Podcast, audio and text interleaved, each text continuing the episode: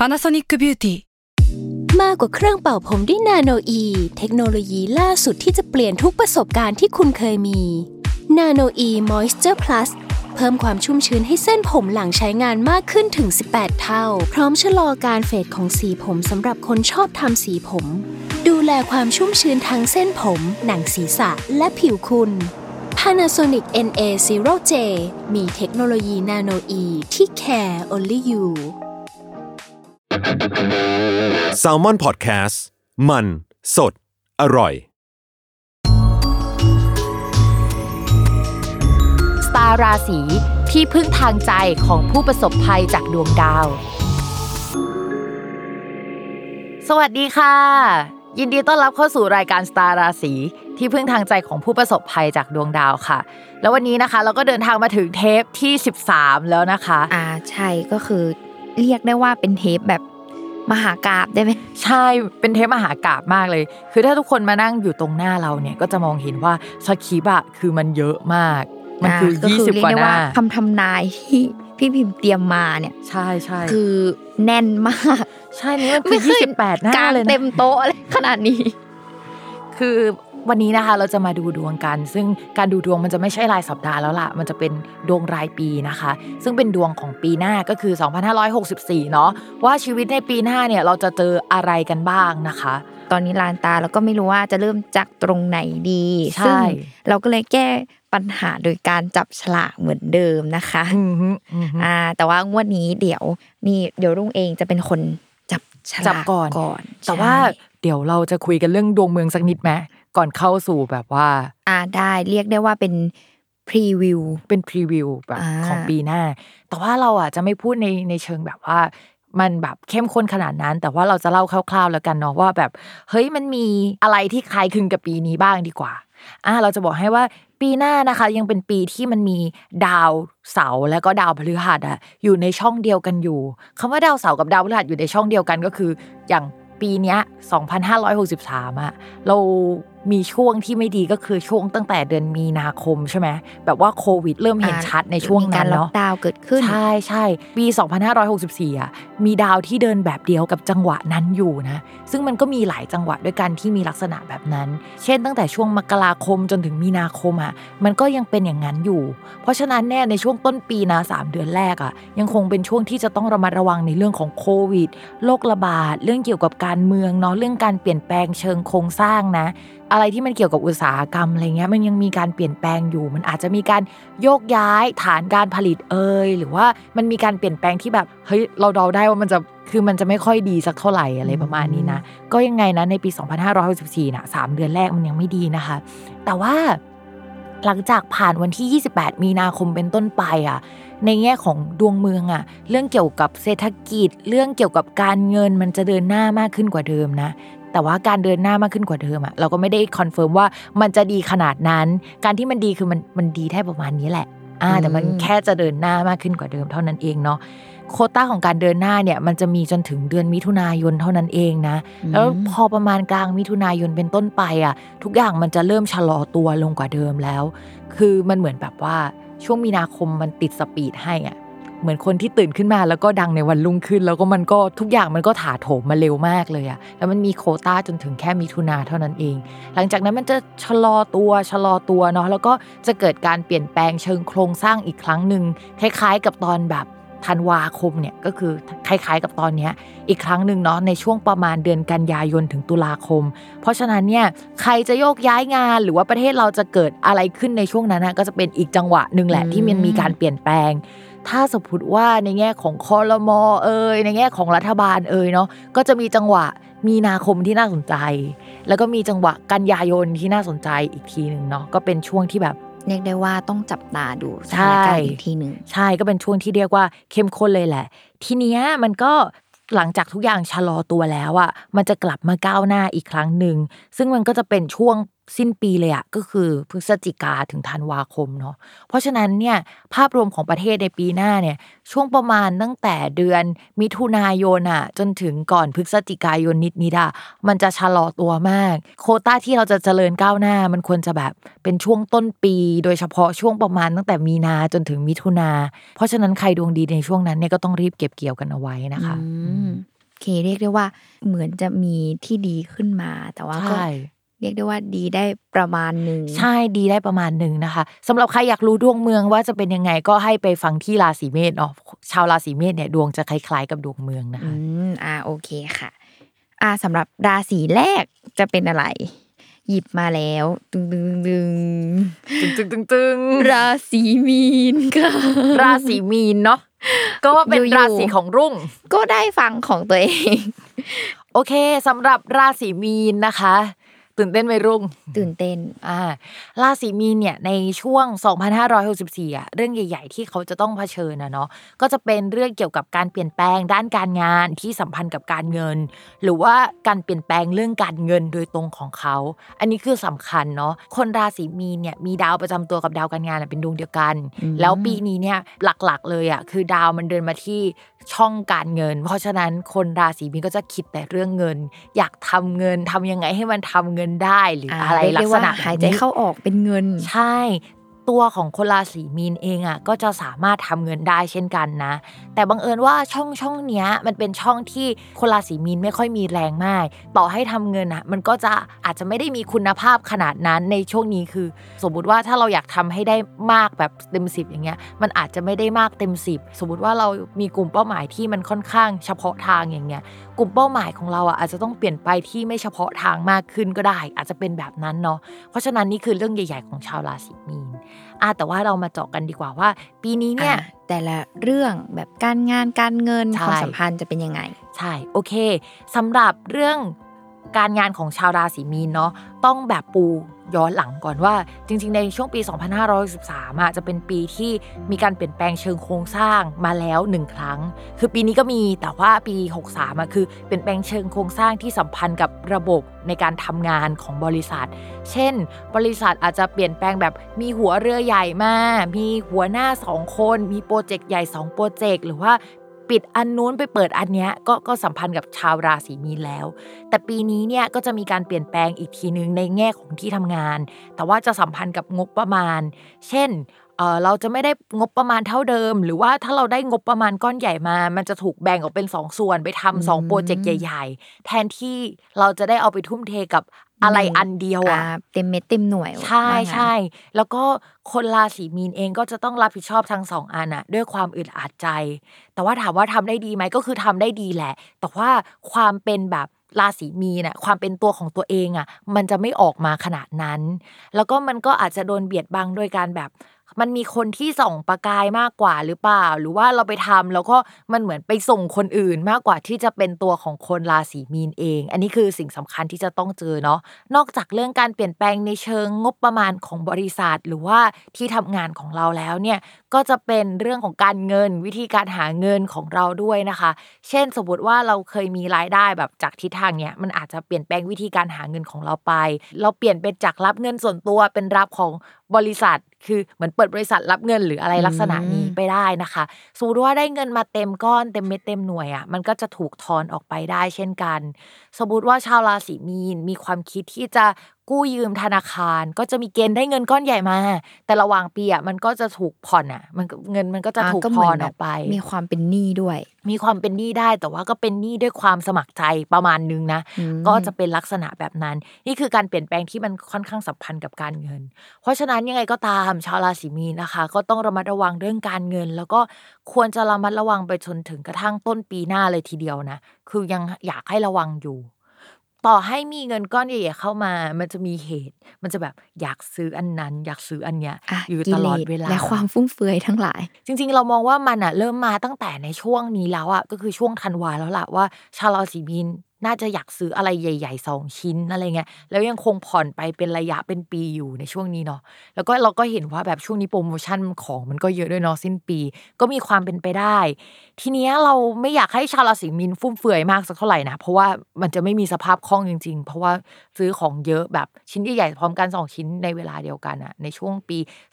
2564แล้วกว่าช่วงชีวิตที่ดีของคนราศีมีนจะมาถึงอะคือช่วงที่แบบการงานเจริญก้าวหน้าใครอยากจะเปลี่ยนแปลงไปในสายงานใหม่ที่แบบเราแบบมีซีนคนมองเห็นงานที่ใช่เข้ามามันคือปี2565เลยอ่ะซึ่งเป็นอีกปีนึงใช่เป็นอีกปีนึงเลยค่ะเพราะฉะนั้นปีหน้าเนี่ยก็วางแผนดีๆสำหรับเรื่องการงานที่สัมพันธ์กับการเงินเนาะแบบนี้ถ้าเกิดสำหรับคนที่เรียกได้ว่าไม่ได้เป็นมนุษย์ออฟฟิศเนาะหรือว่าแบบทำธุรกิจส่วนตัวอย่างเงี้ยค่ะจะมีเรื่องอะไรเข้ามาบ้าง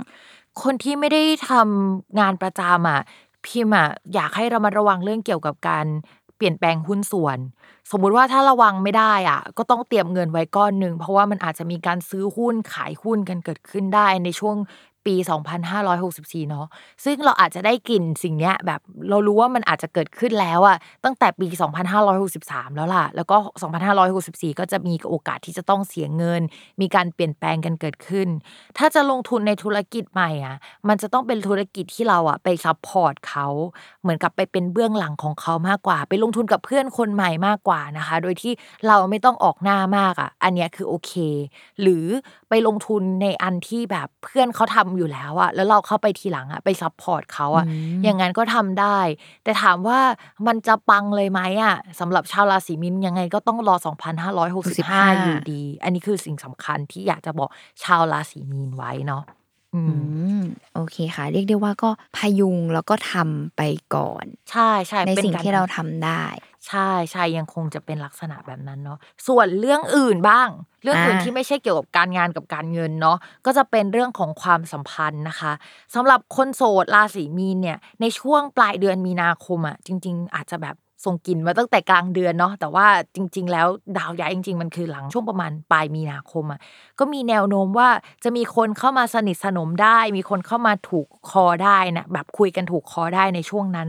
แต่ว่าพอจังหวะชีวิตไม่ตรงกันหลายๆอย่างอาจจะทำให้ตัวของคนราศีมีนเองจะต้องถอยออกไป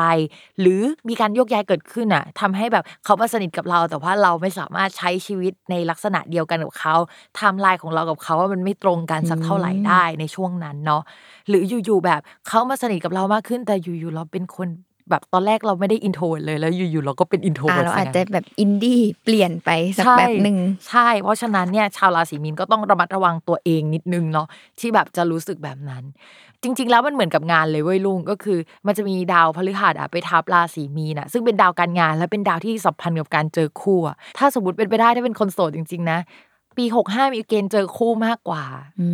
เราว่าปีนั้นอินเลิฟกว่าก็คือพอฟังมาถึงจุดนี้ก็ยังอยากรู้สึกว่ากดสกิปปี64ไปได้ปี65เลยขอปี65เลยค่ะอะไรเงี้ยปี65มันแบบมันดูโอเคกว่าอะไรเงี้ยเรื่องการเงินก็ค่อนข้างโอเคกว่าในช่วงปี65เนาะสำหรับคนที่อาจจะมีแฟนอยู่แล้วจะเป็นยังไงบ้างค่ะสำหรับคนที่มีแฟนอยู่แล้วปีนี้จะเป็นปีที่แบบจะต้องคิดเยอะปัญหาที่มันเยอะๆคือมันมาจากเรื่องส่วนตัวนะเช่นปัญหาด้านการเงินการเผชิญปัญหาด้านการเงินการผ่อนสินค้าเยอะเกินไปการซื้ออะไรเกินตัวแล้วก็มันก็จะมาพร้อมกับความเครียดมันจะแบบกลายเป็นคนที่มีความเครียดตลอดเวลาได้ในช่วงปีนี้หรือว่ามีอะไรก็จะเก็บไว้ในใจมีอะไรก็เก็บเพราะฉะนั้นมันจะทำให้ความสัมพันธ์เรามันไม่ดีจากการที่แบบความเครียดมันเข้ามานี่แหละแล้วก็มันก็จะจืดชืดไปได้เนาะเพราะฉะนั้นเนี่ยต้องระมัดระวังมากๆเลยเนาะในช่วงปี2564โดยเฉพาะจริงๆแล้วเรากลัวช่วงประมาณเดือนกุมภาพันธ์มีนาคมมากๆเลยเพราะว่าช่วงนั้นมันจะมีดาวที่ไม่ค่อยโอเคถ้าสมมติมีปัญหาเรื่องความรักเนี่ยระมัดระวังว่ามันจะสัมพันธ์กับเรื่องเพื่อนของเราเวลาไปคุยอะไรเรื่องเพื่อนเรื่องการเงินหรืออะไรเงี้ยมันจะทำให้เราเครียดมากขึ้นแล้วมันจะสัมพันธ์เป็นอีรุงตุงนางไปหมดยังไงก็ราศีมีนจะต้องระมัดระวังลุงไม่ได้มีแผนที่จะแบบลงทุนอะไรในปีหน้าใช่ไหมมีแผนป่ะยังถ้ายังไม่มีเราอยากให้ใจเย็นๆไว้ก่อนเพราะว่าแต่ว่าถ้าที่จากฟังพี่พิมพ์พูดมานะก็มีแต่เรื่องแบบเสียทรัพย์ กับอยากจ่ายของมันเป็นความแบบอยากจ่ายอันนู้นผ่อนหมดอันนี้ต้องมีของให้ผ่อนต่ออะไรอย่างงี้ใช่ๆมันเป็นลักษณะแบบนั้นเพราะฉะนั้นยังไงชาวราศีมีนก็ต้องระมัดระวังที่สุดคือเรื่องเงินแหละแล้วก็เรื่องความรักมันจะจืดลงเท่านั้นเองก็ทำยังไงก็ต้องหวานขึ้นไหมหรือว่าหาจังหวะเวลาที่ทำให้มันใกล้ชิดกันมากขึ้นหรือว่าถ้าสมมติว่ามันมีความเครียดมากเกินไปหรือว่าเก็บอะไรไว้ในใจอ่ะก็อยากจะให้มานั่งเหมือนจับเข่าคุยกันว่าเฮ้ยตอนนี้เรามีความเครียดจริงๆแล้วมันเป็นอย่างนี้จริงๆเราคิดว่าแบบคนรักอ่ะก็จะเข้าใจได้แหละว่าตอนนี้เรากำลังเผชิญกับสิ่งนี้อยู่เนาะเรียกได้ว่าต้องมีความเข้าอกเข้าใจกันมากขึ้นใช่ใช่เป็นปีที่แบบถ้าสมมติว่าไปฟังดวงรายปีหลายคนก็จะฟังว่าแบบราศีมีนจะเป็นปีที่ดีใช่ไหมแต่มันก็จะมีจังหวะที่มันค่อนข้างเครียดอยู่อ่ะเพราะฉะนั้นเราไม่อยากให้ชาวราศีมีนไว้วางใจว่ามันจะดีขนาดนั้นนะคือจังหวะที่ดีมันก็มีแต่ว่ามันก็จะมีช่วงเครียดค่อนข้างเยอะโอเคค่ะอันนี้เดี๋ยวเราไปต่อราศีที่สองมาหยิบฉลากดึงราศีสิงห์ค่ะชาวราศีสิงห์นะคะชาวราศีสิงห์เนี่ยภาพรวมในปีนี้เนี่ยมีจังหวะที่ดีแบบดีมากๆเลยอยู่แล้วก็จังหวะที่ไม่ดีก็มีผสมอยู่เหมือนกันแต่ว่าตอนเริ่มต้นปีอ่ะมันเริ่มต้นโดยไม่ดีก่อนก็คือมันจะมีอุปสรรคค่อนข้างเยอะนะมาตั้งแต่ต้นปีเลยไม่ว่าจะเป็นเรื่องการงานสังคมคืออีลุงตุงนางอ่ะไปประเดประดังอยู่ผสมกันอยู่ใช่ตั้งแต่ต้นปีเพราะฉะนั้นเนี่ยพอเปิดปีมาปุ๊บใช่ไหมสมมติไปฟังคำทำนายว่าเฮ้ยปีนี้ราศีสิงห์จะดีอ่ะแต่คนราศีสิงห์เปิดมาปุ๊บมกรากุมภาคือแบบไหนใครบอกว่าเราจะดีใช่ เพราะฉะนั้นเนี่ยแบบใจเย็นๆนะคะตั้งแต่มกราคมจนถึงมีนาคมจะยังไม่ใช่เดือนที่ดีของชาวราศีสิงห์แล้วปัญหาอีลุงตุงนางมากมายแบบอลังการดาวล้านดวงจะเข้ามาหมดเลยนะคะโดยเฉพาะเรื่องเกี่ยวกับการงานและบุคคลนะเช่นเพื่อนในที่ทำงานอะลาออกกันไปหรือว่ามีการเปลี่ยนแปลงแผนกกันเกิดขึ้นในที่ทำงานเนี่ยแบบเกิดอะไรก็ไม่รู้แบบเรื่องเกี่ยวกับผู้ใหญ่มากมายในช่วงตั้งแต่กุมภาพันธ์ถึงมีนาคมนะคะถ้าสมมติว่าไปอยู่ในบริษัทที่มันมีความเสี่ยงจะแบบเหมือน lay off พนักงานน่ะชาวราศีสิงห์ก็จะเป็นหนึ่งราศีที่มีความเสี่ยงเกิดสิ่งนี้ขึ้นได้เพราะฉะนั้นราศีสิงห์เนี่ยถ้าสมมติว่ายังมีงานอยู่แล้วก็ตัวเองไม่ได้ลาออกนะแค่มีการเปลี่ยนแปลงแบบภายในในเรื่องของการแบบย้ายแผนกเกาะเก้าอี้ไว้ให้แน่นก่อนนะคะเรียกได้ว่าเกาะขาโต๊ะเก้าอี้ไว้คือต้องเกาะขาโต๊ะเอาไว้นะคะแต่ว่าหลังจากแบบปลายมีนาคมเป็นต้นไปอ่ะชาวราศีสิงห์อ่ะจะเริ่มโอเคขึ้นแล้วโดยเฉพาะการที่จะแบบจะมีคนหยิบยื่นงานใหม่เข้ามาให้มีการหยิบยื่นโปรเจกต์ใหม่เข้ามาให้นะคะแล้วก็อาจจะมีแบบผู้หลักผู้ใหญ่คนใหม่อ่ะเข้ามาในที่ทำงานคือมันเกิดการเปลี่ยนแปลงขั้วอำนาจอีลุงตรงนางแล้วพอหลังจากมีนาคมปุ๊บมันเริ่มดีขึ้นมาแล้วล่ะเพราะฉะนั้นเนี่ยกัดฟันรอหลังมีนาคมเนี่ยชาวราศีสิงห์จะโอเคถ้าใครที่คิดจะเปลี่ยนแปลงเรื่องการงานอะตั้งแต่แบบมกราคือเราไม่เชียร์จริงๆเพราะว่ามันจะหายากอย่างเงี้ยถ้าสูตรจะหางานจริงๆอะเราเชียร์ให้เป็นแบบมีนาไปแล้วจังหวะพอมีนาปุ๊บอะค่อยหางานดีกว่าหรือว่าย้ายไปที่ใหม่อะมีโอกาสที่จะแบบได้งานที่โอเคกว่าแต่ยังไงก็ตามเมื่อย้ายไปแล้วนะชาวราศีสิงห์จะไปเผชิญกับที่ทำงานใหม่ที่มีการโละพนักงานทิ้งมีการเปลี่ยนแปลงเชิงโครงสร้างเหมือนกันยังไงเรื่องเนี้ยก็ยังคงต้องเจออยู่นะคะสำหรับคนที่แบบไม่ได้ทำงานเป็นบริษัทแล้วกันเนาะทำงานเป็นงานแบบธุรกิจส่วนตัวก็จะมีการเปลี่ยนคู่สัญญากันเกิดขึ้นเช่นเจ้าเก่าไปไม่ทำกับเราแล้วก็มีเจ้าใหม่มาซึ่งเจ้าใหม่ก็ดูโอเคแหละแต่เป็นคนที่เยอะสักนิดนึงแบบเรื่องมากเดี๋ยวก็เปลี่ยนไปเป็นจุกจิกอะไรบางอย่างแล้วก็เขาจะเข้ามามีบทบาทในที่ทำงานของเราเยอะหรือเข้ามามีบทบาทแบบจะเอาอันนั้นอันนี้เยอะพอสมควรเพราะฉะนั้นราศีสิงห์ก็จะเจอคนเยอะหน่อยแต่ว่ามันก็ยังโอเคอยู่เนาะคือแทนที่จะไม่มีคู่สัญญาเลยหรือไม่มีคนจ้างในระยะยาวเลยมันก็ยังมีแค่เขาเยอะเท่านั้นเองนะคะทีนี้ที่จะต้องระมัดระวังของชาวราศีสิงห์เรามองว่าต่อให้มีคนเข้ามาช่วยก็จริงแต่ว่าเขาเข้ามาช่วยแบบเขาก็ยังหยั่งเชิงเราอยู่อย่างเชิงในที่นี้คือเขาก็จะประมาณว่ายังไม่ชัวร์ว่าเรายังไงเราเป็นคนยังไงคือเขาก็ยังคงเพ่งเล็งคือมันดีไปด้วยเพ่งเล็งไปด้วยในขณะเดียวกันเพราะฉะนั้นชาวราศีสิงห์ต้องใจเย็นๆปณิปนอมแล้วก็อย่าหัวร้อนหน่อยเพราะว่าตัวเขาเป็นคนที่ค่อนข้างหัวร้อนอยู่แล้วอันนี้คือนิสัยของชาวราศีสิงห์นะคะ ทีนี้ช่วงที่น่าจับตามองนอกจากเดือนมีนาคมที่บอกไปนะคะก็คือช่วงประมาณเดือนมิถุนายนเพราะว่ามิถุนายนอะไรที่มันแบบก้าวหน้าแบบโหเดินหน้าไปแบบอย่างรวดเร็วมันจะเหมือนโดนเบรกเอียดมันเหมือนแบบเหยียบเบรกแล้วมันก็จะสะดุดกระทันหันแล้วเราก็จะงงไปหมดเลยอะไรที่มันเคยราบลื่นมันก็อาจจะไม่ได้ราบลื่นขนาดนั้น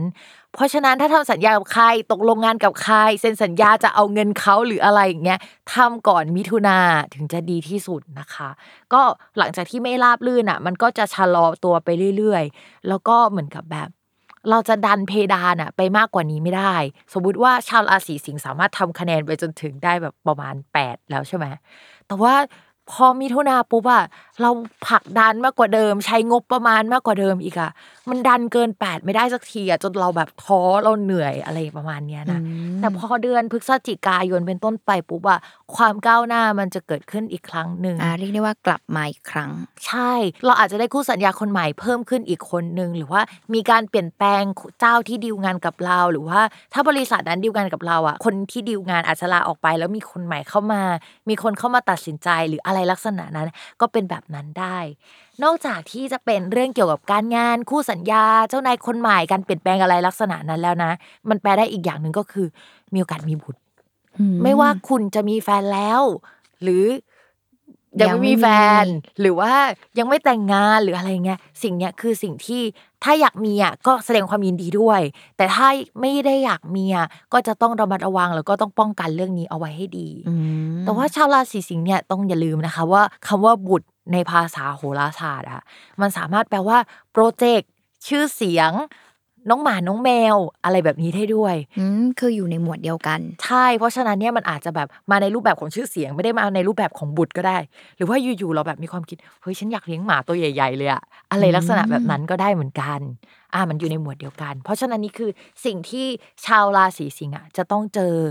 ส่วนเรื่องอื่นๆที่เป็นเรื่องการเงินอะไรก็ตามมันไม่ได้โดดเด่นสักเท่าไหร่สำหรับคนราศีสิงห์ก็คือที่มันเป็นมายังไงมันก็จะเป็นไปอย่างนั้นแหละมันก็ไม่ได้แย่เท่ากับปีที่ผ่านๆมาเพราะปีที่ผ่านๆมาเนี่ยชาวราศีสิงห์โดนเรื่องราหูแปลว่าเปลี่ยนแปลงเข้ามาแล้วออกไปทำให้ไม่มีอะไรเงี้ยเข้าเรื่องการเงินเพราะฉะนั้นปีที่ผ่านมาก็เก็บเงินไม่ได้คือมีปัญหาตลอดอะไรเงี้ยปี2563เนาะคราวเนี้ยอีกที่เก็บไม่ได้ไอ้ดาวตรงเนี้ยเขาเดินออกไปแล้วแต่เขาไปเข้าเรื่องการงานแทนนะมันก็เลยทำให้แบบมีการเปลี่ยนแปลงเรื่องการงานค่อนข้างเยอะสำหรับชาวราศีสิงห์ในปีนี้แต่เงินยังเข้ามาอยู่ก็คือเรียกได้ว่าถ้าฟังดูแล้วเป็นเรื่องของผู้คนกับการทำงานซะส่วนใหญ่ใช่ซึ่งมันอาจจะทำให้ชาวราศีสิงห์รู้สึกว่าเอ้ยมันแบบจุกจิกเหลือเกินหรือว่าโอ้ยมันเปลี่ยนแปลงเยอะเหลือเกินอะไรเงี้ยก็คือกลายเป็นว่าชาวราศีสิงห์ในปีหน้าจะต้องเขาเรียกว่าเตรียมใจรับมือเรื่องคนเรื่องบริวารเรื่องแบบจุกจิกแบบสมมติว่าทำงานอยู่ในบริษัทแล้วก็แบบต้นปีกับปลายปีนี่คือหน้าตาไม่เหมือนกันแล้วนะคนที่เราทำงานด้วยคือแบบเปลี่ยนแปลงค่อนข้างเยอะแบบนี้ในเรื่องของความสัมพันธ์ล่ะเรื่องของความสัมพันธ์สำหรับคนมีเจ้าของหรือไม่มีเจ้าของอย่างที่บอกว่าระวังเรื่องลูกเนาะแต่ว่าถ้าสมมติว่าเอาโสดเลยแบบโสดสนิทเลยแล้วก็แบบไม่มีแฟนจริงๆเฮ้ยมีเกณฑ์มีคนเข้ามาได้เป็นช่วงไหนเอ่ยช่วงที่ชาวราศีสิงห์มีเกณฑ์ที่จะมีคนเข้ามาเนี่ยก็มีโอกาสที่จะเป็นปลายเดือนมีนาคมเป็นต้นไปตอนที่ทุกคนแบบมีเกณฑ์ที่จะมีลูกหรือมีอะไรมีโปรเจกต์อะไรในช่วงนั้นแหละก็จะเป็นช่วงมีนาคมเนาะที่แบบถ้าสมมติจะเจอใครพูดคุยกับใครก็จะเป็นช่วงนั้นน่ะมีโอกาสได้นะคะแต่ว่าถามว่าทุ่มเทได้ไหมอะไรอย่างเงี้ยเราว่าพอมันดีมันเหมือนโควต้าดีมาในช่วงแรกๆเท่านั้นเองเพราะว่ามันดีจนสุดมันเหมือนโควต้าหมดแล้วมันเหมือนโปรโมชั่นหมดอะไรที่เคมีหรือว่าเมจิกที่มันทำให้หัวใจเต้นแรงมันอาจจะหายไปหลังเดือนมิถุนายนเนาะอย่าเพิ่งทุ่มเทใจแบบเกินร้อยเราอยากให้แบบดูกันไปยาวๆใช่อาจจะเกิดการแบบว่าชอบมากชอบเร็วแล้วก็แบบความสัมพันธ์แบบเฮ้ยทุกอย่างเกิดขึ้นรวดเร็วใช่ใช่ประมาณนั้นโอเคค่ะแต่เราเข้าใจนะเพราะว่าเราก็เป็นคนแบบนั้นนะจริงอันนี้ก็คือเป็นอินไซต์ว่าแบบหลายๆคนก็เป็นจริงๆแล้วมันเป็นเรื่องปัจเจกแหละแต่ว่าก็ระมัดระวังกันไว้หน่อยแล้วกันถ้าสมมติว่าดวงความรักแข็งแรงมันจะโอเคได้เลยค่ะต่อไปราศีที่3มองหน้าพี่อย่างนี้เหมือนเป็นราศีธนูเลยอุ้ยไม่รู้แฮะไม่รู้ใช่ไหม ราศีตุลนะคะแล้วก็เข้าสู่ราศีที่เรามีหน้าพี่โจเป็นเหมือน face off ราศีตุลราศีตุลจะเป็นยังไงบ้างค่ะมาดูกันนะคะจริงๆราศีตุลเนี่ยในปีถัดไปเนี่ยมันมีทั้งช่วงดีแล้วก็ไม่ดีเหมือนกับทุกๆราศีแหละแต่ว่าเปิดปีอ่ะมันเปิดด้วยความหนักหน่วงประมาณนึงเนาะโอเคเราจะเล่าให้ฟังก่อนว่าปีที่ผ่านมาหรือปี2563เนี่ยชาวราศีตุลเนาะก็จะแบบมีการเปลี่ยนแปลงเรื่องเกี่ยวกับโปรเจกต์ที่ทำงานเพื่อนที่ร่วมงานหรือว่าแวดวงของคนที่ร่วมงานในช่วงปีนี้เนาะแล้วปีถัดไปนะคะในปี2564อ่ะชาวราศีตุลอาจจะเจอการแบบโยกย้ายที่อยู่อาศัยเปลี่ยนแปลงเกี่ยวกับผู้ใหญ่ในที่ทำงานหรือว่าที่ทำงานเนี่ยเขาจะแยกออกเป็น2แผนก2โปรเจกต์หรือว่าแบบอะไรที่มันดูเป็นก้อนใหญ่ๆ2ก้อนในเวลาเดียวกันอ่ะซึ่งชาวราศีตุลน่ะจะเข้าไปมีบทบาทเกี่ยวกับเรื่องนั้นน่ะค่อนข้างเยอะเพราะฉะนั้นปีนี้คือปี2564อ่ะจะเป็นปีที่เหนื่อยของชาวราศีตุลน่ะอย่างแน่นอนคือแบบเหนื่อยมีอีกโปรเจกต์นึงขึ้นมาให้ทำเพิ่มใช่มีโปรเจกต์ที่แบบว่าเข้ามาให้ทำเพิ่มโดยในช่วงตั้งแต่มกราจนถึงเดือนมีนาคมอ่ะการทำงานของชาวราศีตุลน่ะยังคงเป็นการทำไปด้วยความอึดอัดอยู่ถ้าให้มองง่ายๆคือสมมติว่าทำหลายโปรเจกต์ในเวลาเดียวกันแต่ไทม์ไลน์มันซ้อนกันอยู่อ่ะมันเหมือนอัดอยู่ในที่เดียวกันมันเหมือนแบบทรัพยากรไม่พอหรืออะไรเงี้ยแล้วก็ชาวราศีตุลต้องเข้าไปทำไปดูแลอะไรตรงนั้นน่ะทำให้ค่อนข้างเหนื่อยมากเหมือนงานเข้ามาก้อนนึงอ่ะแล้วก็แบบจะมีคนเข้ามาให้คนราศีตุลดูแลเยอะจะมีโปรเจกต์ยิบย่อยที่ชาวราศีตุลจะต้องแบบไปจุกจิกกับมันน่ะในช่วงต้นปีค่อนข้างมากเลยนะมกราคมกุมภาพันธ์นี่คือแบบเหนื่อยสุดเลยอ่ะเรียกว่าคิวทองใช่คิวทองที่สำคัญอ่ะต้องระมัดระวังเรื่องการที่เหนื่อยแล้วอ่ะระวังโดนเอาเปรียบด้วยโดยเฉพาะในเรื่องของการเงินคู่สัญญาหรืออะไรอย่างเงี้ยถ้าสมมติว่างานเข้ามาแล้วยังไงก็อยากให้แบบรับมาจำหรือว่าให้มากกว่า 50% ไว้ก่อนนะคืองานมันเกิดการทำงานขึ้นจริงแต่ว่ามันอาจจะเกิดอุบัติเหตุหรืออะไรบางอย่างอะเรื่องเกี่ยวกับการเงินอะในช่วงต้นปีก็คือมกรากุมภาได้เพราะฉะนั้นชาวราศีตุลจะต้องระมัดระวังเรื่องนี้นะทีนี้ความเจริญก้าวหน้าชื่อเสียงโปรเจกต์ที่ทำไปแล้วมันจะแบบมันมาแล้วอะอะไรอย่างเงี้ยมันมีเกิดขึ้นแต่มันมีเป็นแบบช่วงหลังมีนาคมเป็นต้นไป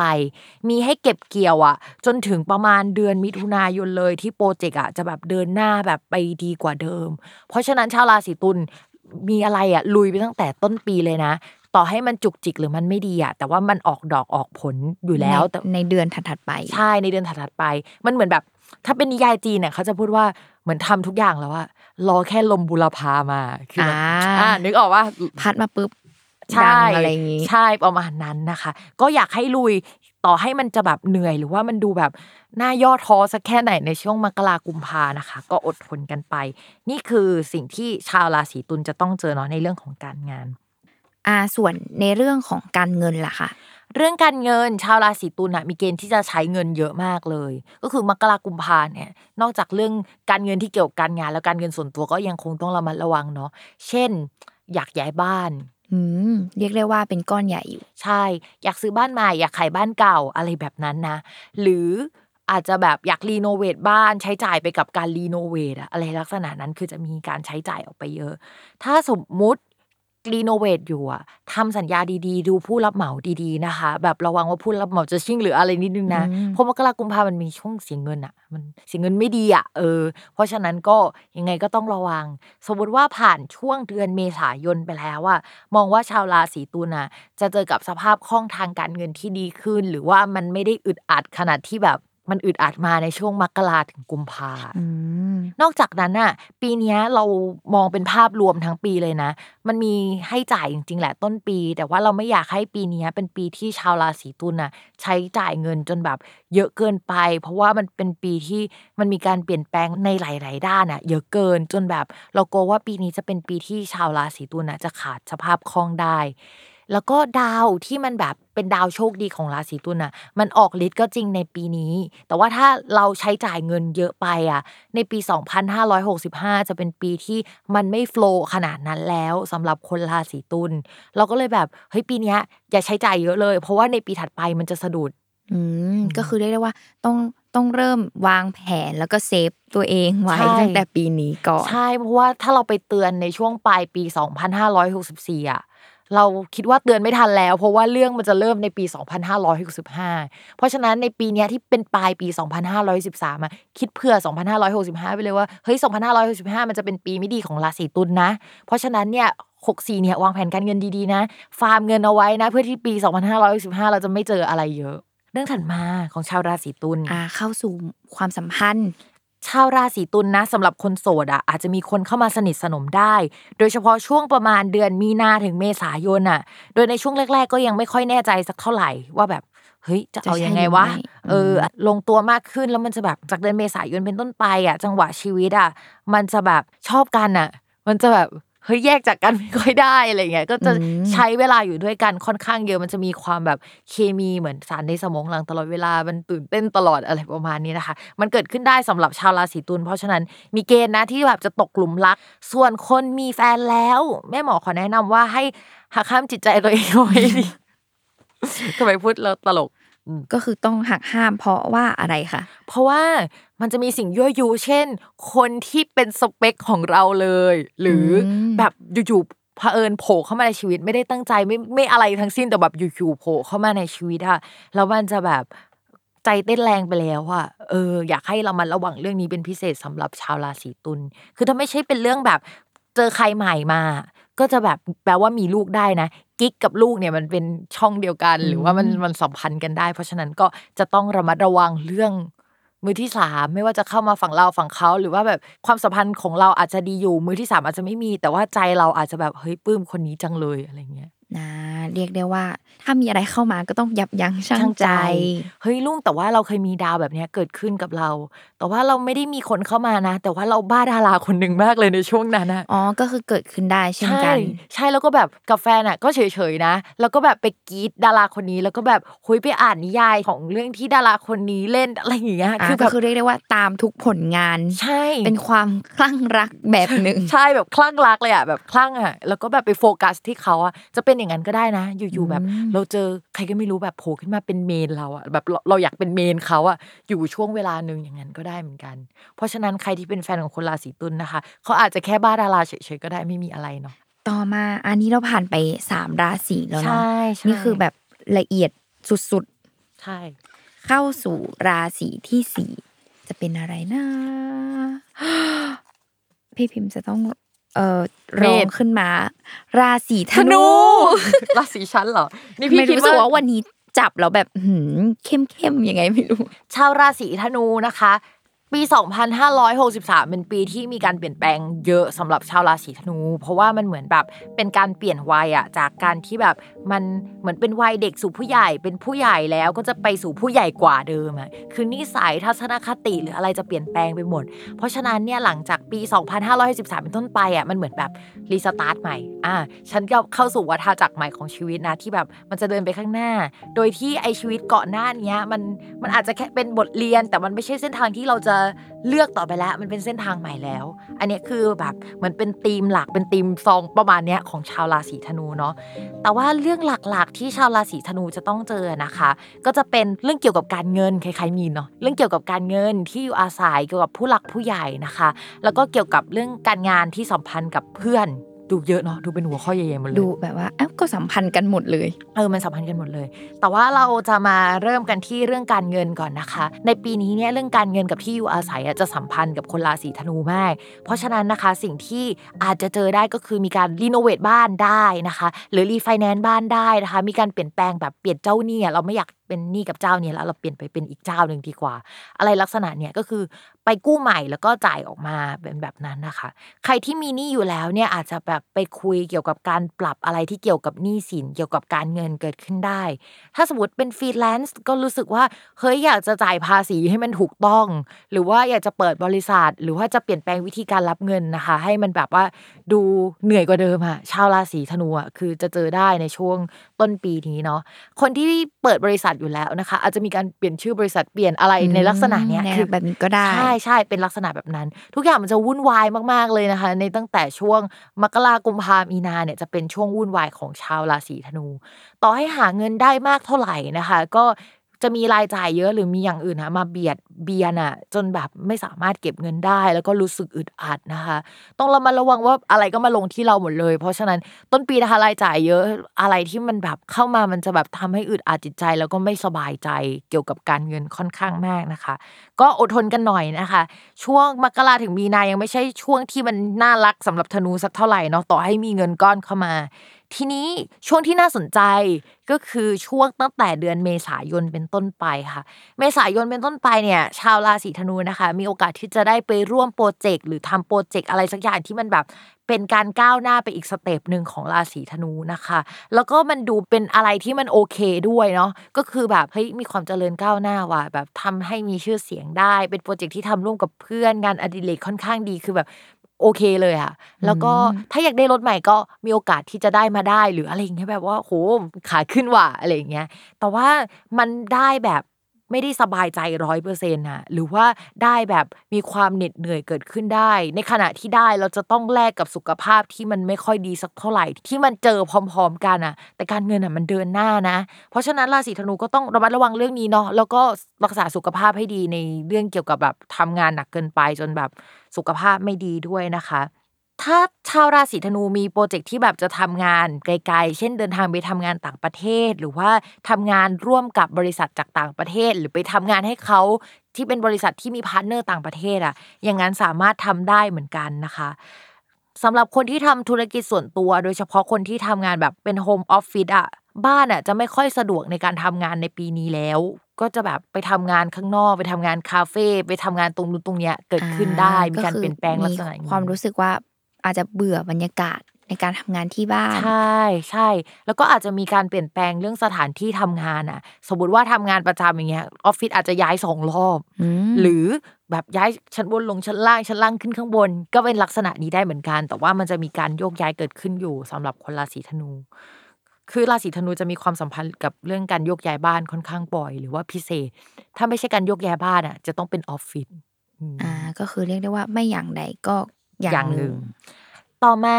ในเรื่องของความสัมพันธ์นะคะจริงๆแล้วชาวราศีธนูเจอวิกฤตด้านความรักมา 2-3 ปีอะที่ผ่านมาคือเป็นช่วงที่หนักที่สุดแล้วถ้าผ่านมาได้คือคุณเก่งแล้วอะคือไม่เรียกได้ว่าให้ชมตัวเองเอาไว้ก่อนใช่บอกเลยว่ามันเป็นคุณผ่านจุดที่หนักที่สุดมาแล้วนะคะเพราะฉะนั้นหลังจากนี้มันจะไม่ได้น่ากลัวแล้วแต่ยังไงก็ตามเนาะก่อนที่จะสิ้นธันวายังคงต้องระวังอยู่เนาะแต่ว่าจริงๆแล้วมันผ่านช่วงที่แบบมันหนักที่สุดมาแล้วนะคะก็ยังไงก็โอเคถ้าความสัมพันธ์ยังดีอยู่มันก็จะแบบโอเคขึ้นอ่ะทีนี้สำหรับคนโสดนะคะเดือนเมษายนอาจจะมีเพื่อนใหม่ๆหรือว่าสังคมใหม่ๆอ่ะเข้ามาทำให้รู้จักคนที่น่าสนใจนะคะแล้วก็มีเกณฑ์จะตกหลุมรักความสัมพันธ์พัฒนาได้นะคะช่วงพฤษภาตุลาคมหรือว่าพฤศจิกายนได้ในปี2564เนาะ3เดือนนะคะพฤษภาตุลาพฤศจิกายนประมาณนี้เนาะบวกลบนิดนึงนะคะส่วนเรื่องที่เราอยากให้ชาวราศีธนูโฟกัสเป็นพิเศษอย่างที่พูดออกไปแล้วนะคะก็คือเรื่องสุขภาพใช่เรื่องหลังนี่คือสำคัญมากสำหรับธนูนะคะซึ่งจริงๆเราคิดว่าที่ผ่านมาชาวธนูเจอกันมาตลอดก็คือตั้งแต่แบบหลังลงมาที่คอกซิกก้นอะไรอย่างเงี้ยจนถึงขาอย่างอะไรอย่างเงี้ยยังคงเป็นสิ่งที่ต้องระมัดระวังไปตลอดทั้งปี2514เนาะก็กายภาพอย่างต่อเนื่องหน่อยนึงเนื่องจากงานที่เข้ามาด้วยใช่ใช่ก็จะมีงานเยอะส่งผลกระทบได้ใช่ใช่สำคัญมากฝากอีกนิดนึงค่ะสำหรับชาวราศีธนูนะคะเรื่องเพื่อนเนี่ยคือเพื่อนสังคมใหม่ๆก็โอเคแหละแต่ว่ามันจะมีปัญหาเรื่องเพื่อนที่มันมีมาอยู่แล้วว่ามันอาจจะไม่ได้ดีขึ้นขนาดนั้นนะคะก็อาจจะต้องปล่อยไปทำใจเดี๋ยวเราเข้าสู่ราศีที่ห้ามาดึงราศีที่ห้าจะเป็นราศีพฤกษภนะคะพฤกษภเนี่ย3ปีที่ผ่านมาไม่ดีเลยสาเหตุมาจาก1เรื่องการเงินอะโดนราหูเข้าทำให้แบบว่าหาเงินได้เท่าไหร่ก็ออกไปดาวที่มันแบบส่งผลในเรื่องของทำให้มีโชคทำอะไรก็ขึ้นอ่ะมันไปตกอยู่ในช่องไม่ดีแบบปีเว้นปีอ่ะ3ปีติดอ่ะก็คือไม่ดีกลับมาดิ้นนึงแล้วกลับมาไม่ดีอ่ะติดอยู่อย่างนั้นอ่ะเพราะฉะนั้นแบบชาวพฤกษภแบบผะอืดผะอมมากมาหลายปีแล้วนะคะทีนี้ไอ้ดาวที่มันทำให้โชคดีหรือว่าอะไรที่มันโอเคอ่ะมันเดินออกจากช่องที่มันไม่ดีแล้วแต่มันยังไม่ส่งผลดีขนาดนั้นสำหรับชาวราศีพฤษภเพราะฉะนั้นรออีกนิดนึงนะคะ การเจริญก้าวหน้าต่างๆของชาวราศีพฤษภอ่ะมันจะเจริญก้าวหน้ามากขึ้นกว่าเดิมในช่วงมีนาคมเป็นต้นไปโดยความเจริญก้าวหน้าอะไรแบบนี้มันจะมากับการเปลี่ยนแปลงครั้งใหญ่คือมันต้องเจ็บปวดก่อนนะมันถึงจะแบบก้าวหน้าได้มากกว่าเดิมหรือว่ามันจะมีคนใหม่ๆหรือหัวหน้าใหม่ๆหรือแบบใครใหม่ๆที่เอาไอเดียมาให้อ่ะเอามาให้สักพักใหญ่ตั้งแต่ช่วงปลายปี2563แล้วแต่ว่าลมบุรพายังไม่มาเหมือนเดิมก็อย่างที่บอกลมบุรพามันยังไม่มาเพราะฉะนั้นพอย่างเข้าเดือนเมษายนอ่ะมันมีเกณฑ์ที่แบบเฮ้ยทุกอย่างมันแบบพร้อมสับอ่ะแล้วมันก็จะแบบเจริญก้าวหน้ามากขึ้นกว่าเดิมนะคะแล้วก็มีคนเอางานมาให้เราเอางานไปให้เขามีผลประโยชน์ร่วมกันมีการเซ็นสัญญาหรือว่ามีการแชร์อะไรกันเกิดขึ้นทำให้ชาวราศีพฤษภอ่ะเจริญก้าวหน้าได้ยังไงก็ตามนะคะคนพฤษภอ่ะก็จะเจอกับความเครียดนะต่อให้ดีขึ้นอ่ะคือจะไม่มีความไว้วางใจอะไรเกิดขึ้นเลยคือแบบจะคิดมากแบบคิดเรื่องงานคิดเรื่องความเจริญก้าวหน้าชีวิตจะเอายังไง10ปีหลังจากนี้ฉันจะเป็นคนแบบไหนอะไรแบบเป็นเรื่องของเป้าหมายชีวิตที่จะเกิดขึ้นใช่ก็คือจะค่อนข้างหนักมากนะคะสำหรับชาวพฤษภก็หนักเนี่ยหมายถึงความเครียดนะจะมีแบบเนี้ยเข้ามาเยอะเพราะฉะนั้นอยากให้ชาวราศีพฤษภอ่ะเตรียมตัวเตรียมใจให้ใจตัวเองอ่ะมันแข็งแรงนิดนึงสำหรับการเจอสถานการณ์แบบนี้เนาะยังไงก็ตามก็เป็นกำลังใจให้สำหรับชาวราศีพฤษภนะคะนอกจากนั้นนะคะเมื่อแบบมันมีก้าวหน้าแล้วใช่มั้ยมันก็จะต้องมีจังหวะชะลอตัวลงใช่มั้ยก็จะบอกว่าเดือนพฤษภาคมจนถึงมิถุนายนเป็นต้นไปอ่ะชาวราศีพฤษภอ่ะจะต้องระมัดระวังเรื่องผลกระทบที่มาจากปัจจัยภายนอกที่มันไม่ได้เกี่ยวกับพฤษภเลยอ่ะที่มันเป็นแบบว่าเศรษฐกิจนโยบายรัฐบาลแนวเนี้ยปัจจัยภายนอกทั้งหมดที่เราอ่ะไม่สามารถควบคุมได้อ่ะอาจจะมาทำให้ธุรกิจหรือว่าแผนของเราในระยะยาวอ่ะมันชะลอตัวมากกว่าเดิมจนทำให้แบบแทนที่มันจะเร็วขนาดนี้มันแบบต้องลดสปีดลงมาเพราะฉะนั้นใจเย็นๆหน่อยนึงเพราะเขาเดือนพฤษภาคมมิถุนายนนะคะใครมีแผนที่จะปลูกบ้านแล้วก็ซ่อมบ้านนะคะในช่วงเดือนพฤษภาคมเป็นต้นไปอ่ะแพลนนั้นน่ะอาจจะหยุดชะงักลงได้นะคะให้ตรวจสอบประวัติผู้รับเหมาหรือว่าคนที่เราไปดีลงานดีๆนะคะไม่ควรเลือกคนที่แบบราคาถูกเกินจริงเนาะคือจังหวะนี้มันแบบมันไม่ค่อยดีสักเท่าไหร่อ่ะคือเขาจะแบบประท้วงไม่ทำหรือชะลอหรืออะไรอย่างนี้ได้นะคะก็จะจังหวะแบบนี้อาจจะเกิดขึ้น2ครั้งด้วยในช่วงปีนี้นะคะก็คือตั้งแต่ช่วงพฤษภาคมถึงกันยายนเนาะหรือว่าช่วงตุลาคมถึงพฤศจิกายนนะคะก็คือต้องมีความรอบคอบในเรื่องของการทำสัญญาข้อตกลงอะไรต่างๆใช่ๆอันนี้คือสิ่งสำคัญที่พฤษภจะเจอนะคะสุดท้ายฝากนิดนึงปีนี้จะเป็นปีที่ราหูทับพฤษภแล้วก็จะทำให้น้ำหนักอะเปลี่ยนไปโดยคำว่าเปลี่ยนไปอ่ะน้ำหนักในที่นี้คือน้ำหนักของร่างกายก็คือส่งผลใช่เพราะฉะนั้นเนี่ยถ้าจะอ้วนคืออ้วนขึ้น10โลเลยนะถ้าผอมลงก็คือแบบยิ่งใหญ่แบบนั้นเลยเหมือนกันนะเพราะฉะนั้นเนี่ยใครอยากออกกำลังกายอยากกลับมาดูแลสุขภาพอยากจะหุ่นดีอะค่ะปีนี้เป็นปีที่แบบคนเริ่มต้นเลยมีโอกาสที่จะผอมได้นะคะถ้าใครแบบอยากก็คือถือว่าเป็นแรงใจของการที่มีราหูย้ายใช่ราหูนี้มันไม่ได้ดีนะมันมากับความเครียดนี่แหละที่มันทำให้ผอมลงแต่ว่าก็บอกไว้ว่ามันมีโอกาสที่จะผอมก็ถือว่าจริงๆก็อยากแอบย้ายมาพฤษภไม่ได้อยากผอมไงแต่ว่าถ้าผอมเราก็เครียดอันนี้ก็ก็ไม่ดีกว่าใช่ๆๆมันผอมแล้วมันก็เครียดเนาะเดี๋ยวเราไปสู่ราศีก่อนปิดเบรกครึ่งแรกพี่รู้สึกเจ็บคอเลยอ่ะรู้สึกว่าเราพูดกันเยอะมากกว่าทุกสัปดาห์เลยอ่ะจริงเราเข้มข้นมากเลยอ่ะ EP นี้ราศีมังกรค่ะราศีมังกรนะคะเราจะมีแบบคำพูดที่แบบจะยกให้ชาวราศีมังกรก็คือปีนี้จะโดนยัดเยียดความรวยให้ค่ะเฮ้ยทำไมอ่ะคือชาวราศีมังกรจะเป็นปีที่แบบในที่สุดลมบูรพามันก็มาสักทีเว้ยก็คือเป็นช่วงทองของเขาใช่เพราะว่าก่อนหน้านี้เนี่ยเรื่องเงินเนี่ยแบบพังมากสำหรับราศีมังกรนะคะไม่ว่าจะหาเงินยังไงก็จะมีเหตุให้จ่ายออกไปเนาะสักประมาณ3ปีก่อนอาจจะจ่ายให้คู่สัญญาหรือว่าคนรักแบบมีอะไรอยากให้คนรักหมดนะคะแล้วในช่วงปีที่ผ่านมาเนี่ยก็จะมีเหตุที่แบบว่าหาเท่าไหร่ก็เป็นหนี้หมดหาเท่าไหร่ก็ต้องจ่ายออกไปคือมันไม่สามารถเก็บได้เลยแม้แต่นิดเดียวอะไรเงี้ยยิ่งช่วงปลายปีนะก็จะมีค่าใช้จ่ายที่แบบรุนแรงมากถ้าสมมติว่าเคยไปค้ำประกันอะไรให้เพื่อนหรือว่า ทำอะไรร่วมกับเพื่อนอ่ะเพื่อนจะไม่สามารถรับผิดชอบหรือว่าจ่ายเงินในส่วนนั้นได้อ่ะทำให้คนราศีมังกรอ่ะจะต้องไปรับผิดชอบแทนเขาต้องไปจ่ายแทนเขาหรือว่าโหยไปแบกภาระซะทั้งหมดเลยอ่ะในช่วงปลายปี2563ทีเนี้ยปี2564อ่ะจะเป็นปีที่เฮ้ยเงินขยับสักทีนึง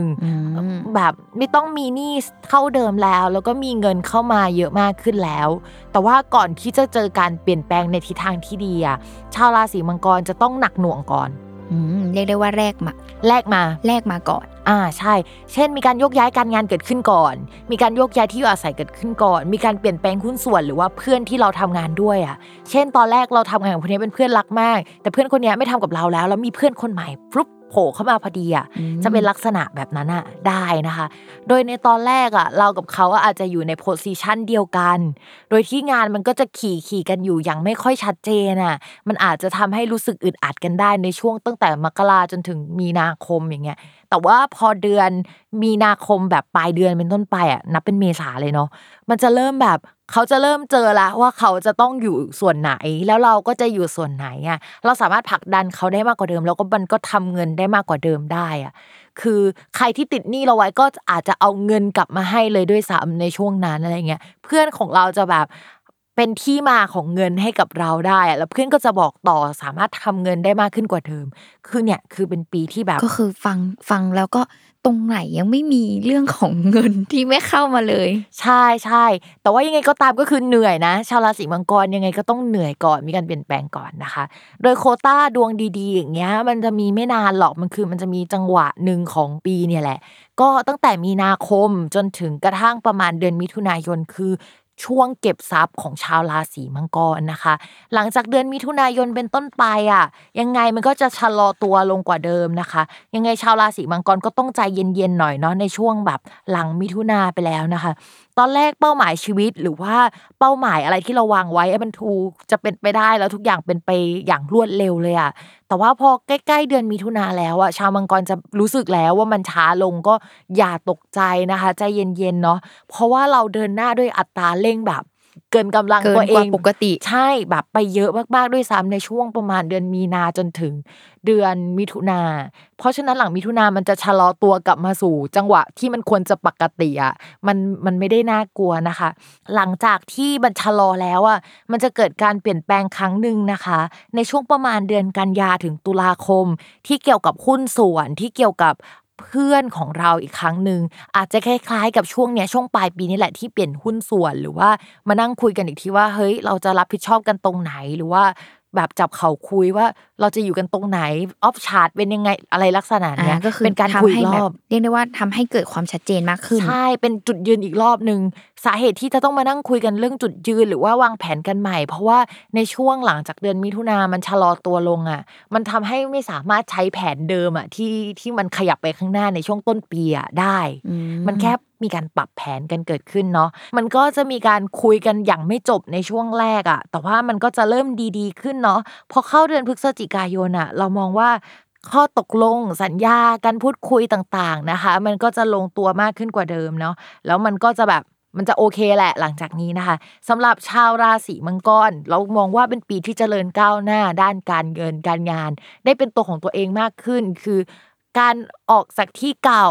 การต่อให้ตกจากตำแหน่งมาก็จะมาอยู่ในที่ทางที่มันถูกต้องอ่ะที่ถูกที่คนที่เป็นเราสบายใจมากขึ้นใช่ที่แบบเฮ้ยเราเจอตัวเองแล้วหลังจากเราตามหาตัวเองมานานว่าเฮ้ยช่วงก่อนอันนี้ฉันต้องการอะไรกันแน่นี่คือราศีมังกรนะคะ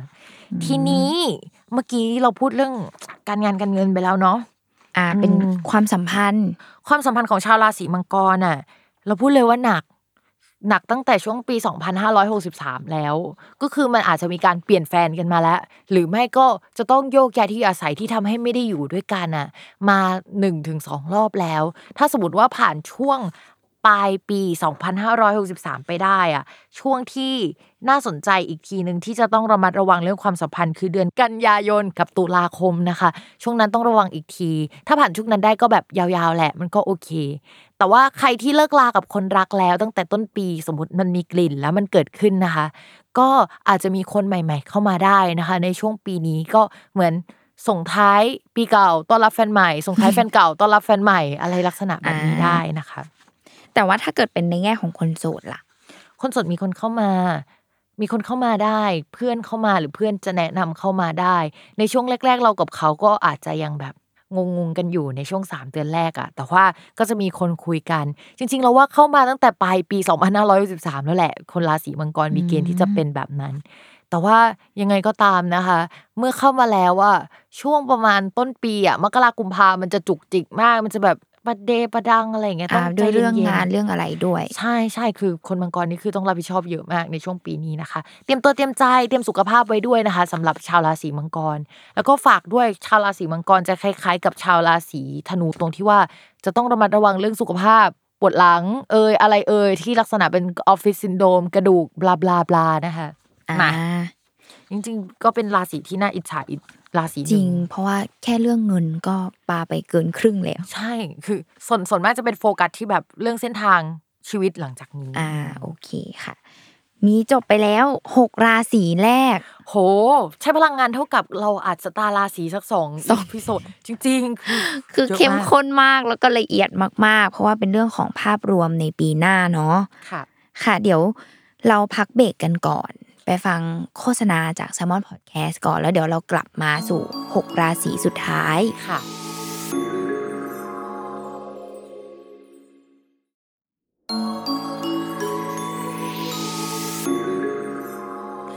ค่ะกลับมาแล้วนะคะหลังจากเราฟังโฆษณาเนาะแล้วก็กลับมาสู่อีก6ราศีสุดท้ายนะคะตอนนี้เนี่ยกระติบที่ใส่สลากนะคะก็กลับมาอยู่ที่มือแม่หมอพิมฟ้าแล้วเนาะเราก็จะเป็นคนที่จับนะคะเราจะเข้าเรื่องกันเลยเนาะมาราศีต่อมาเราชอบอันนี้น้องหมาน้องแมวฮึบราศีพิจิกนะคะมาราศีพิจิกเป็นยังไงบ้างค่ะราศีพิจิกเนี่ยภาพรวมเนี่ยจะเกี่ยวข้องกับความสัมพันธ์ระหว่างตัวราศีพิจิกกับเพื่อนสนิทหรือว่าเป็นเรื่องของความสัมพันธ์ที่โดดเด่นชาวราศีพิจิกเนี่ยปีนี้ก็จะเกี่ยวข้องกับเรื่องเกี่ยวกับความสัมพันธ์ระหว่างญาติที่เป็นพี่น้องร่วมท้องอ่ะกับตัวเรานะคะเช่นการไปลงทุนทำโปรเจกต์หรือทำอะไรด้วยกันได้เนาะและความสัมพันธ์ที่เกี่ยวกับการลงทุนเกี่ยวกับญาตินะคะมันคนละกรุ๊ปกันนะตอนแรกนะจะได้ทำเกี่ยวกับโปรเจกต์ที่เกี่ยวกับพี่น้องร่วมท้องในช่วงถัดมาเนี่ยอาจจะได้ทำโปรเจกต์ที่เกี่ยวกับผู้ใหญ่หรือว่าญาติได้นะคะจะเป็น2อันเนี่ยที่เป็นโปรเจกต์ใหญ่ๆหรือเป็นเรื่องใหญ่ๆที่ชาวราศีพิจิกจะต้องเจอเนาะโดยในช่วงประมาณเดือนมกราคมจนถึงมีนาคมอ่ะชาวพิจิกอ่ะอาจจะวุ่นๆอยู่กับโปรเจกต์ใหม่ที่เกิดขึ้นได้ในช่วงเวลานั้นนะคะโดยอาจจะทำกับเพื่อนหรือว่าทำกับพี่น้องร่วมท้องของตัวเองอ่ะแต่เมื่อทำไปแล้วอ่ะชาวราศีพิจิกอ่ะจะต้องมาระวังมากนะว่าจะมีการทะเลาะกันเกิดขึ้นนะด้วยเรื่องของเงินงบประมาณทัศนคติความเห็นที่ไม่ตรงกันเลยอ่ะถ้าสมมติตอนเนี้ยนะเวลาที่ฟังอยู่อ่ะกำลังสองจิตสองใจว่าจะลงทุนดีไหมอ่ะเราก็ไม่ค่อยเชียร์สักเท่าไหร่นะไม่ใช่มันออกมาไม่ดีหรอกแต่ว่ามันไม่มีความสุขเลยสำหรับชาวราศีพิจิกอะค่ะเรียกได้ว่ามีปัญหาเพราะว่าก็การขึ้นโปรเจกต์ก็มีหลายปัจจัยที่เกิดขึ้นใช่ใช่มันเหมือนแบบว่าฉันก็ใหญ่เธอก็ใหญ่แล้วก็แบบมีความกินเส้นกันไม่ลงใช่ๆแล้วก็แบบเฮ้ยจะเอายังไงแล้วมันจะยังไงอะไรอย่างเงี้ยชาวราศีพิจิกจะคุยกันไม่ลงตัวแล้วก็ทะเลาะกันมากกว่าที่จะแบบได้ทำโปรเจกต์ออกมาถึงโปรเจกต์จะออกมาดีอะความรู้สึกมันก็อาจจะไม่ค่อยดีสักเท่าไหร่ที่สำคัญชาวพิจิกอาจจะเป็นคนที่แบบลงทุนลงแรงลงความเหนื่อยอะเยอะกว่าเป็นคนที่แบบtake action เยอะกว่าอะไรเงี้ยพอทำไปแล้วใช่ไหมช่วงแรกมันออกมาดีก็จริงแต่ว่าพอสักประมาณปลายกุมภามีนาคมอ่ะเริ่มคิดใหม่ละเริ่มแบบเฮ้ยหรือว่าเราไม่ทำกับเขาดีวะหรือเปล่าใช่ๆแล้วก็อาจจะเกิดการเปลี่ยนแปลงคู่สัญญาหรือว่าเปลี่ยนคนที่เราทำงานด้วยอ่ะเกิดขึ้นได้ในช่วงประมาณกุมภามีนาเงี้ยเพราะฉะนั้นใจเย็นๆนะคะสำหรับการทำโปรเจกต์แบบยาวๆแต่ถ้าทำโปรเจกต์สั้นๆแบบโผล่ขึ้นมา3เดือนอย่างเงี้ยโอเคระยะเวลามันยังสามารถที่ทำให้คนราศีพิจิกอ่ะทำกับเขาได้แหละพอหลังจากเดือนมีนาคมเป็นต้นไปอ่ะชาวราศีพิจิกก็อาจจะไปทำโปรเจกต์ร่วมกับคนอื่นนะคะหรือว่าไปขึ้นโปรเจกต์เองเกิดขึ้นได้นะคะในช่วงนั้นสมมติว่ามีงานที่ทำอยู่แล้วอ่ะมันก็อาจจะมีการขยับขยายเกิดขึ้นได้ถ้าทำงานประจำก็จะมีเจ้านายคนใหม่มาแล้วก็แบบงานจะค่อนข้างดีขึ้นมีความเจริญก้าวหน้าขึ้นมากกว่าเดิมเป็นที่รู้จักมากขึ้นกว่าเดิมอ่ะแล้วก็มีแบบไปสนิทสนมกับคนในแวดวงนั้นอ่ะคือแบบมีคอนเนคชั่นมากขึ้นกว่าเดิมในช่วงเวลานั้นนะเนาะก็ จริงๆแล้วเชียร์ช่วงชีวิตเนี่ยหลังมีนาคมแบบไปเจอใครในช่วงหลังมีนาคมอ่ะเฮ้ยทำงานกับคนนั้นถึงโอเคกว่าก็คือเรียกได้ว่าอาจจะเข้ากันได้มากกว่าใช่ๆนอกจากนั้นแล้วเนี่ยถ้าเป็นคนที่เหมือนทำธุรกิจของตัวเองถ้าแบบเป็นฟรีแลนซ์อยู่อาจจะเริ่มอยากหาที่เป็นหลักเป็นแหล่งมากขึ้นนะคืออยากเปิดออฟฟิศอยากเช่าอะไรมากขึ้นอยากมีสตูดิโอหรือว่าไปแบบร่วมเช่ากับเพื่อนหรือว่าคนรู้จักอะไรเงี้ยที่เป็นหลักเป็นแหล่งมากขึ้นกว่าเดิมถ้าอยากซื้อบ้านนะคะมีเกณฑ์ที่จะซื้อได้ถ้าอยากรีโนเวททำอะไรเพิ่มแบบกันห้องเพิ่มเพื่อที่จะทำสตูดิโอหรือทำอะไรของตัวเองได้เช่นกันนะคะสำหรับคนราศีพิจิกเนาะชาวราศีพิจิกเราอยากเตือนอันนี้สำคัญเป็นเดือนที่แบบเป็นดอกจันไว้เลยอ่ะกุมภาพันธ์ถึงมีนาคมห้ามปะทะกับคารมกับใครเด็ดขาดนะคะไม่ว่าจะทำธุรกิจของตัวเองทำกับญาติพี่น้องร่วมท้องอ่ะคือช่วงนั้นแบบว่าจะเป็นช่วงเดือดของคนราศีพิจิกนะคะอาจจะมีการถอนหุ้นทัศนคติไม่ตรงกันหรือแยกย้ายกันเกิดขึ้นได้ยังไงก็ต้องระมัดระวังนะคะอันนี้พูดย้ำๆเลยก็คือเรียกได้ว่าความหัวร้อนจะเกิดขึ้นแต่ว่าเราจะต้องฮึบเอาไว้ก่อนใช่อันนี้คือสิ่งสำคัญก็คือสัมพันธ์กับญาติสัมพันธ์กับที่อยู่อาศัยออฟฟิศสัมพันธ์กับเกี่ยวกับการงานกับเพื่อนนะคะอีรุงตุงนางอยู่ในหมวดเดียวกันนี่แหละว่าระมัดระวังเนาะทีนี้สิ่งสำคัญอีกอย่างนึงที่แบบชาวราศีพิจิกเหมือนเป็นธีมใหญ่ๆของชาวราศีพิจิกในปีนี้นะคะก็คือชาวราศีพิจิกมีราหูเข้าช่องคนรักทีนี้ปกติราหูเนี่ยมันแปลว่าเปลี่ยนพอมันแปลว่าเปลี่ยนมันก็จะประมาณว่าเฮ้ยต้องระวังกันเปลี่ยนคนรักคนเก่าไปคนใหม่มาเปลี่ยนจากมีเป็นไม่มีเปลี่ยนจากไม่มีเป็นมีอย่างนั้นก็ได้นะคะแต่ว่าสำหรับคนที่มีอยู่แล้วอ่ะช่วงที่พิมพ์บอกไปก็คือกุมภามีนาคมอ่ะก็จะเป็นช่วงที่ชาวราศีพิจิกจะต้องระมัดระวังเรื่องความสัมพันธ์โดยเฉพาะเรื่องมือที่3เนาะเรื่องคู่ครองก็ต้องระวังเรื่องคู่สัญญาเรื่องญาติพี่น้อง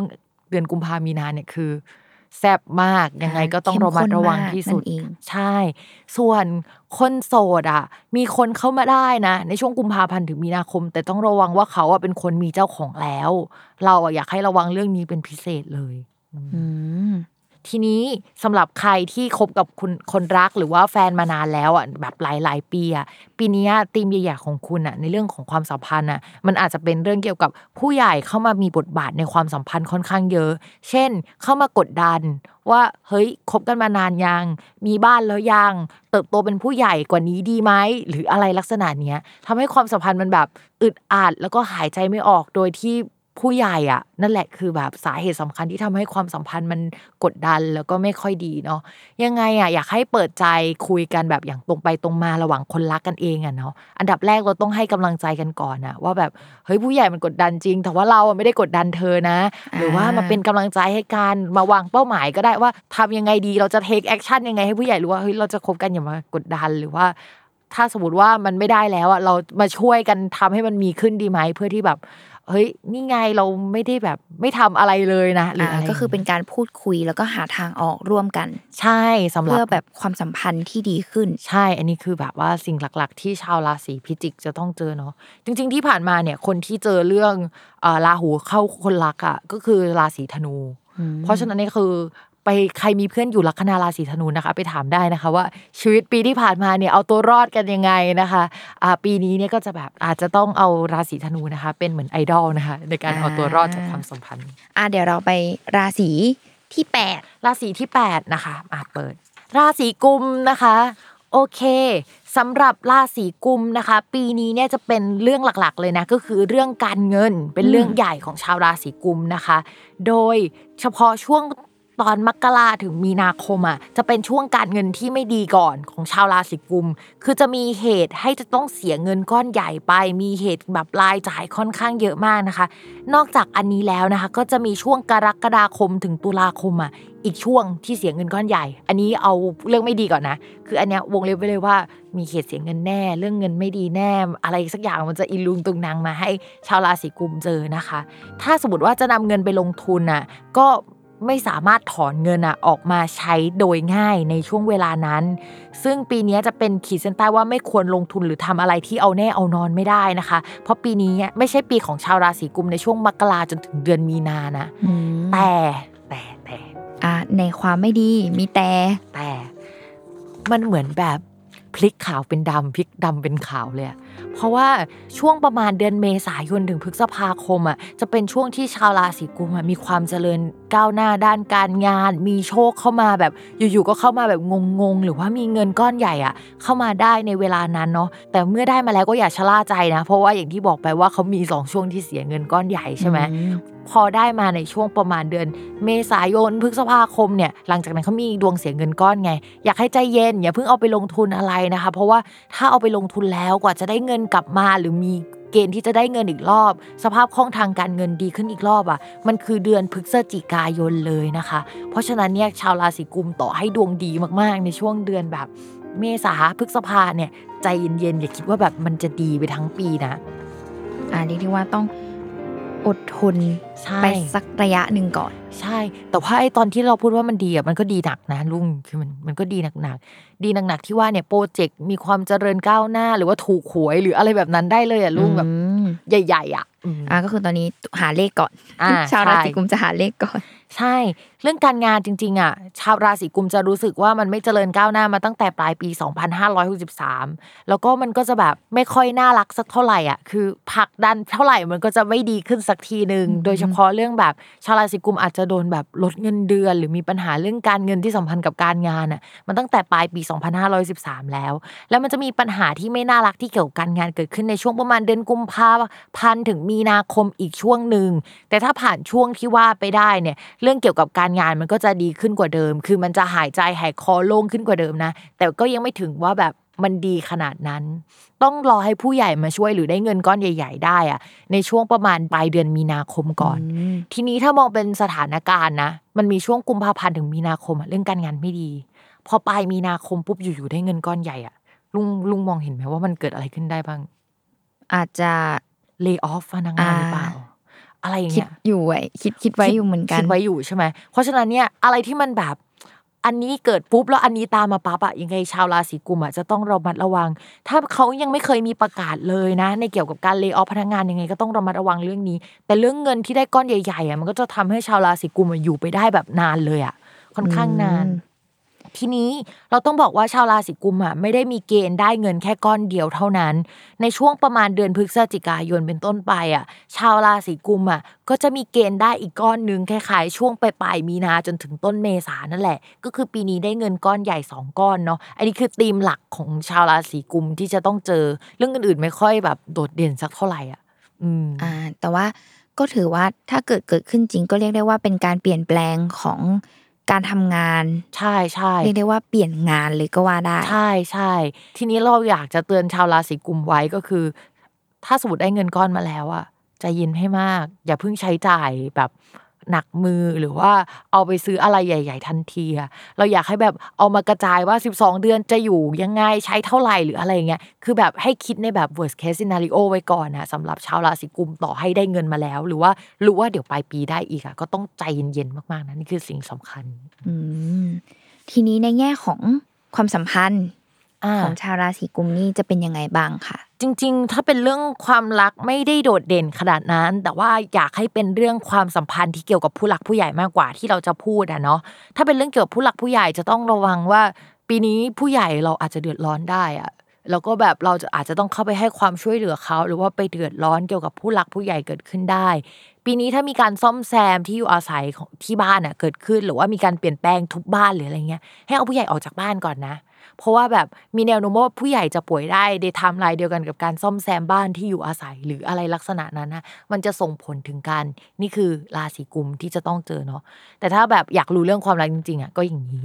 คือราศีกุมถ้าคนโสดมีเกณฑ์เจอคนถูกใจได้นะในช่วงที่เราได้ตังค์เยอะๆก็คือช่วงปลายมีนาคมเป็นต้นไปแต่ถ้ามีแฟนอยู่แล้วแล้วก็ในช่วงมกราจนถึงมีนาคมสามารถแบบว่าประนีประนอมความสัมพันธ์ได้ผ่านมาได้ในช่วงประมาณเมษายนมีโอกาสที่จะก้าวไปข้างหน้าอีกระดับนึงพัฒนาความสัมพันธ์ไปอีกระดับนึงของความสัมพันธ์เป็นอีกขั้นนึงใช่อาจจะแบบไม่ใช่แต่งงานก็ได้นะที่แบบเฮ้ยซื้อบ้านร่วมกันอย่างนี้ก็ได้นะจะเป็นอย่างนั้นก็ได้เหมือนกันอันนี้ก็คือเป็นของราศีกุมใช่ใช่เป็นของราศีกุมเดี๋ยวเราไปราศีถัดไปจะเป็นอะไรนะสงสารราศีเมษจังเลยเพราะว่าแฟนพี่อยู่ราศีเมษแล้วเขาชอบคิดว่าพี่เอาราศีเมษออกจากอีแบบแล้วก็คือราศีเมษก็ยังไม่ออกด้วยตอนนี้ อันนี้นะคะราศีเมษ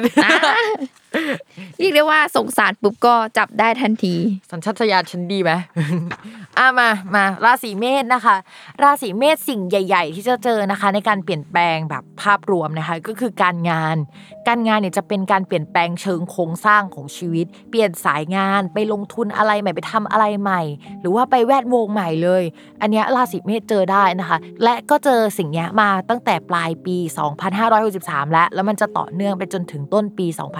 2564มันอาจจะยังไม่เข้าที่เข้าทางสักเท่าไหร่แล้วก็ชาวราศีเมษจะต้องรับผิดชอบงานที่เยอะกว่าคนอื่นเขาแทนที่แบบเฮ้ยจะเป็นงานจุกจิก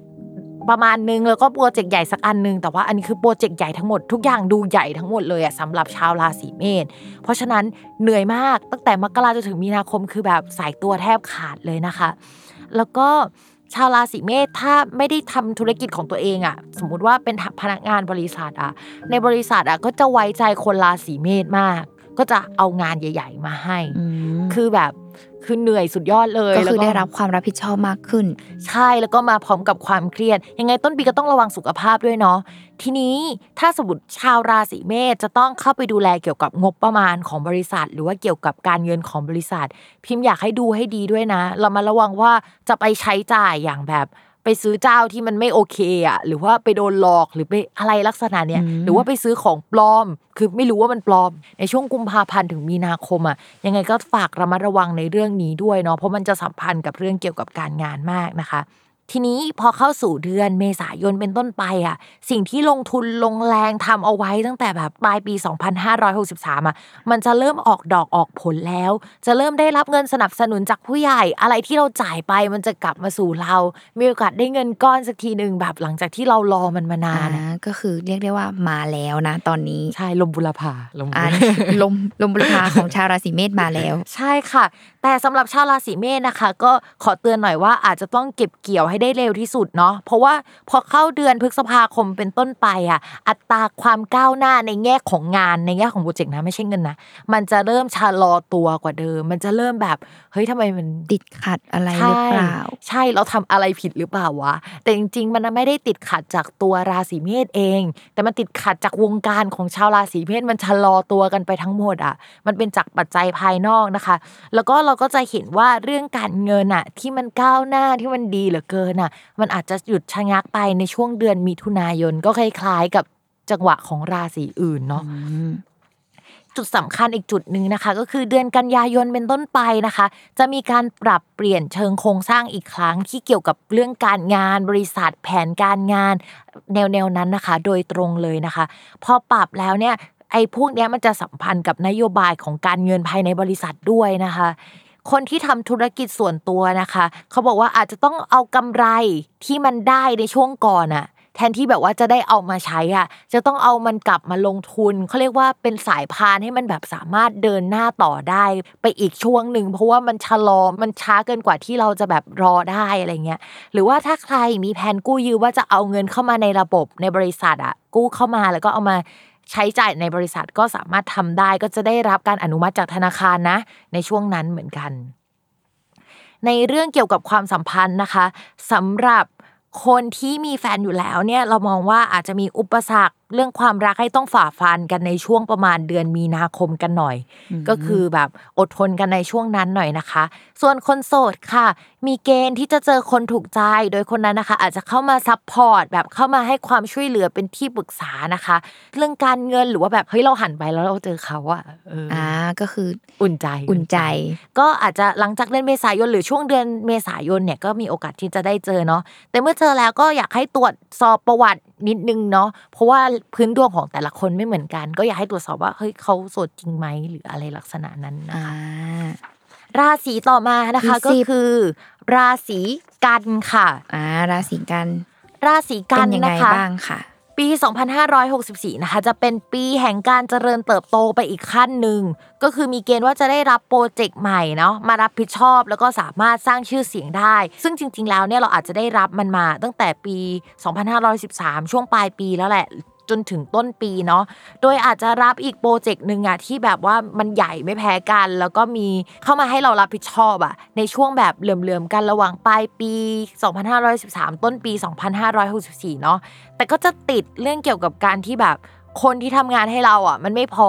หรือสมมุติว่าเรารับมา2โปรเจกต์นี้ใช่มั้ยแต่คนที่ทำงานน่ะเท่าเดิมนะคือมีคนทำงาน10คนแต่ต้องทำ2โปรเจกต์อ่ะต้องกระจายกันความแบบว่า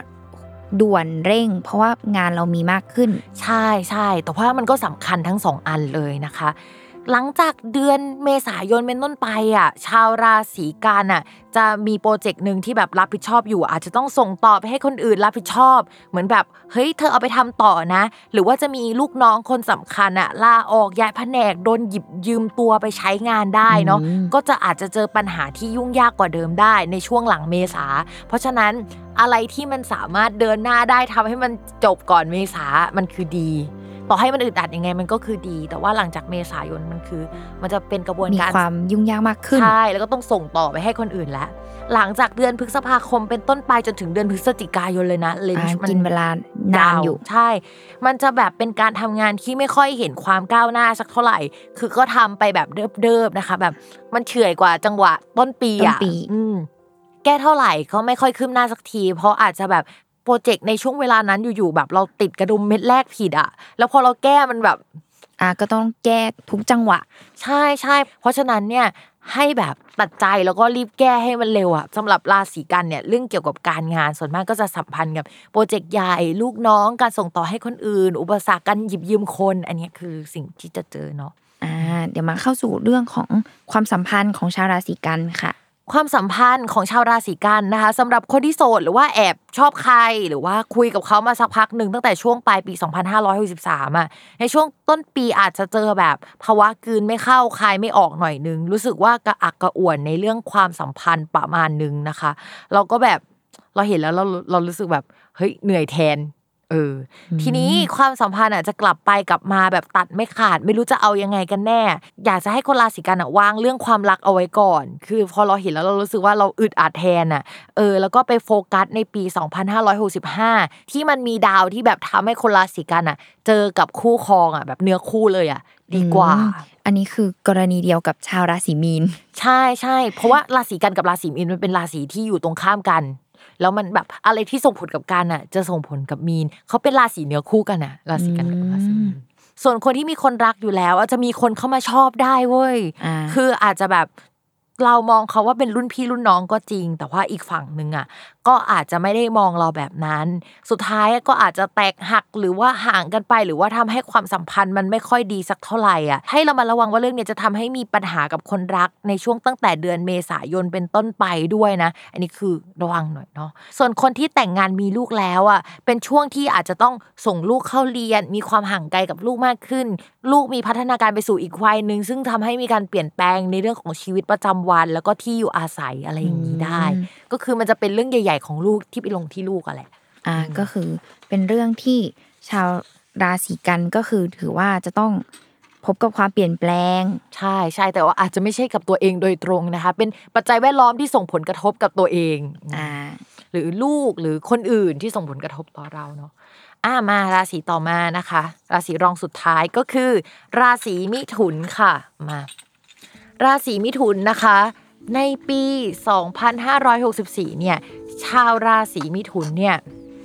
อาจจะยังไม่ดีในช่วงไตรมาสแรกก็คือมกราคมจนถึงมีนาคมเนี่ยยังไม่ดีเลยนะทั้งที่แบบไอ้ดาวที่ทำให้ราศีมิถุนน่ะมันไม่ดีอ่ะมันออกไปแล้วแต่ไอ้ดาวที่ดีอ่ะมันยังไม่เดินไปในช่องที่ดีมันทำให้แค่เรื่องสวยๆหายไปเฉยๆแต่ยังไม่ทำให้เรื่องดีๆเข้ามาเพราะฉะนั้นถ้ามีงานมันก็จะเป็นงานจิปาถะมันจะแบบเป็นงานที่ยังไม่ใช่ยังไม่ทำให้ราศีมิถุนอะได้ชายเจริญก้าวหน้าหรือว่าแบบได้ส่องแสงอะประมาณนั้นนะคะก็ช่วงแรกอดทนกันหน่อยนะคะปัญหาด้านการเงินอะอาจจะประเดประดังกันมาพร้อมเพียงหน่อยเนาะในช่วงประมาณเดือนกุมภาพันธ์ถึงมีนาคมนะคะต่อให้ปลายปี2563ตอนที่ฟังพิมพ์อยู่รู้สึกว่ามันดีแล้วนะอย่าชะล่าใจเด็ดขาดเดี๋ยวมันจะมีเหตุให้เสียเงินก้อนใหญ่ที่แบบไม่คาดฝันหรือว่ายังไงก็ต้องจ่ายเงินก้อนๆออกไปเนาะ แต่เมื่อเข้าสู่เดือนมีนาคมอ่ะจะเริ่มฟื้นตัวมากขึ้นกว่าเดิมเนาะผู้หลักผู้ใหญ่เนี่ยจะเข้ามาแบบกรูกันเข้ามาให้ความช่วยเหลือนะแบบยัดเยียดความช่วยเหลือให้ฉันอยากช่วยเหลือเธอจังเลยนะรับไปนะรับไปเลยนะคะแล้วก็จะเริ่มฟื้นตัวเข้ามานะคะพอเข้าสู่เดือนเมษายนทุกอย่างจะขยับไปแบบก้าวกระโดดกว่าเดิมมีโอกาสมีชื่อเสียงใครอยากจะได้ทุนการศึกษามีโอกาสที่จะได้ทุนได้อยากจะเรียนต่อก็เรียนได้สอบสมัครได้ใครอยากจะแบบไปสมัครงานโดยการที่งานนี้มันจะต้องสอบนู่นสอบนี่สอบนั่นน่ะก็คือให้ไปสอบช่วงนี้เลยมีโอกาสที่จะเจริญก้าวหน้าผ่านเข้าไปได้นะคะแล้วก็คนที่เมื่อกี้บอกเลือกเรียนต่อเนาะใครที่มีแผนที่จะเรียนต่อไม่ว่าจะเป็นในประเทศหรือว่าต่างประเทศอ่ะจะได้รับการสนับสนุนถ้าไม่มีแผนที่จะเรียนต่อจะมีผู้หลักผู้ใหญ่อ่ะเข้ามาชวนเราไปทำงานโดยงานนั้นจะสร้างชื่อเสียงให้กับตัวเราได้นะคะซึ่งเป็นงานที่เกี่ยวกับต่างประเทศอาจจะเกี่ยวกับต่างประเทศการศึกษาหรืองานเกี่ยวกับอะไรก็ได้คือชาวราศีมิถุนจะเจริญก้าวหน้าขึ้นมากกว่าเดิมมากโซเชียลมีเดียก็ได้เหมือนกันนะอะไรที่เกี่ยวกับต่างประเทศมันก็จะแบบเป็นหมวดเดียวกับโซเชียลมีเดียอินเทอร์เน็ตอย่างนี้ได้เหมือนกันทีนี้ต่อมาหลังจากเดือนมิถุนายนเป็นต้นไปอ่ะโปรเจกต์ที่ทำร่วมกับผู้ใหญ่ที่ผู้ใหญ่มาชวนเราอ่ะมันอาจจะชะลอตัวลงจังหวะที่มันเจริญก้าวหน้ามันจะไม่ขนาดนั้นแล้วเพราะว่าเราใช้โควต้าความเร็วอ่ะไปเยอะมากเลยในช่วงแรกเนาะก็ควรจะหันมาสนใจโปรเจกต์หลักที่มันเป็นของตัวเองมันจะเป็นโปรเจกต์ใหญ่ที่มันเป็นของหัวหน้าหรือของคนอื่นหรือว่าเป็นของงานประจำเนาะอันนี้คือสิ่งสำคัญสำหรับก็คือกลับมาโฟกัสในโปรเจกต์ส่วนตัวของตัวเองที่ทำอยู่ใช่แล้วก็ชาวราศีมิถุนถ้าทำฟรีแลนซ์อ่ะช่วงเวลานั้นอ่ะคือแบบกลับมารับฟรีแลนซ์กลับมาลุยฟรีแลนซ์อ่ะคือค่อนข้างโอเคทีนี้เราคิดว่าชาวราศีมิถุนชอบเรื่องนี้มากเพราะว่าที่ผ่านมาไม่ค่อยสมหวังหรือว่าเจอกับความ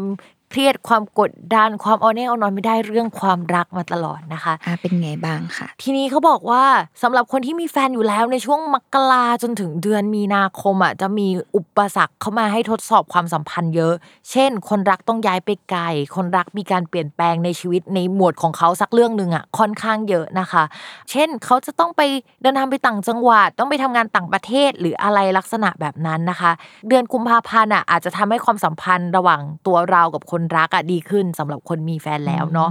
แต่ว่าในเดือนมิถุนายนเดือนกันยายนจนถึงตุลาคมจะเป็นจังหวะชีวิตที่คนรักมีการเปลี่ยนแปลงเกิดขึ้นอีกครั้งหนึ่งอีกแล้วเพราะฉะนั้นเนี่ยถ้าสมมติว่าก่อนหน้านี้มันดีมาพอมาถึงเดือนนี้มันจะสะดุดด้วยการแบบเขาโยกย้ายเขาอะไรสักอย่างนึงนะคะแล้วก็เราอาจจะต้องเตรียมตัวที่จะรับมือให้ดีกับความสัมพันธ์ในช่วงเวลานั้น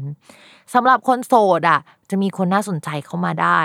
โดยอาจจะเข้ามาในช่วงประมาณเดือนเมษายนเป็นต้นไปนะคะแต่ว่าภาพรวมในปีนี้เนี่ยความสัมพันธ์ก็ยังมีอุปสรรคมาให้เราแบบต้องฝ่าฟันไปอีกหลายรอบเนาะโดยเฉพาะเรื่องที่มันสัมพันธ์เกี่ยวกับการโยกย้ายงานที่อยู่อาศัยอีกฝั่งนึงจะต้องย้ายไปที่ไกลๆนะคะมันอาจจะไม่ได้เกิดขึ้นเพียงแค่ครั้งเดียวเพราะฉะนั้นเนี่ยพิมพ์ฝากด้วยอยากให้แข็งแรงด้านจิตใจกันไว้คุยกันเยอะๆเนาะต่อให้แบบไม่ได้อยู่ด้วยกันความสัมพันธ์มันก็ยังไปอยู่ได้เนาะถ้าแบบใจมันแบบเหนียวแน่นเนาะ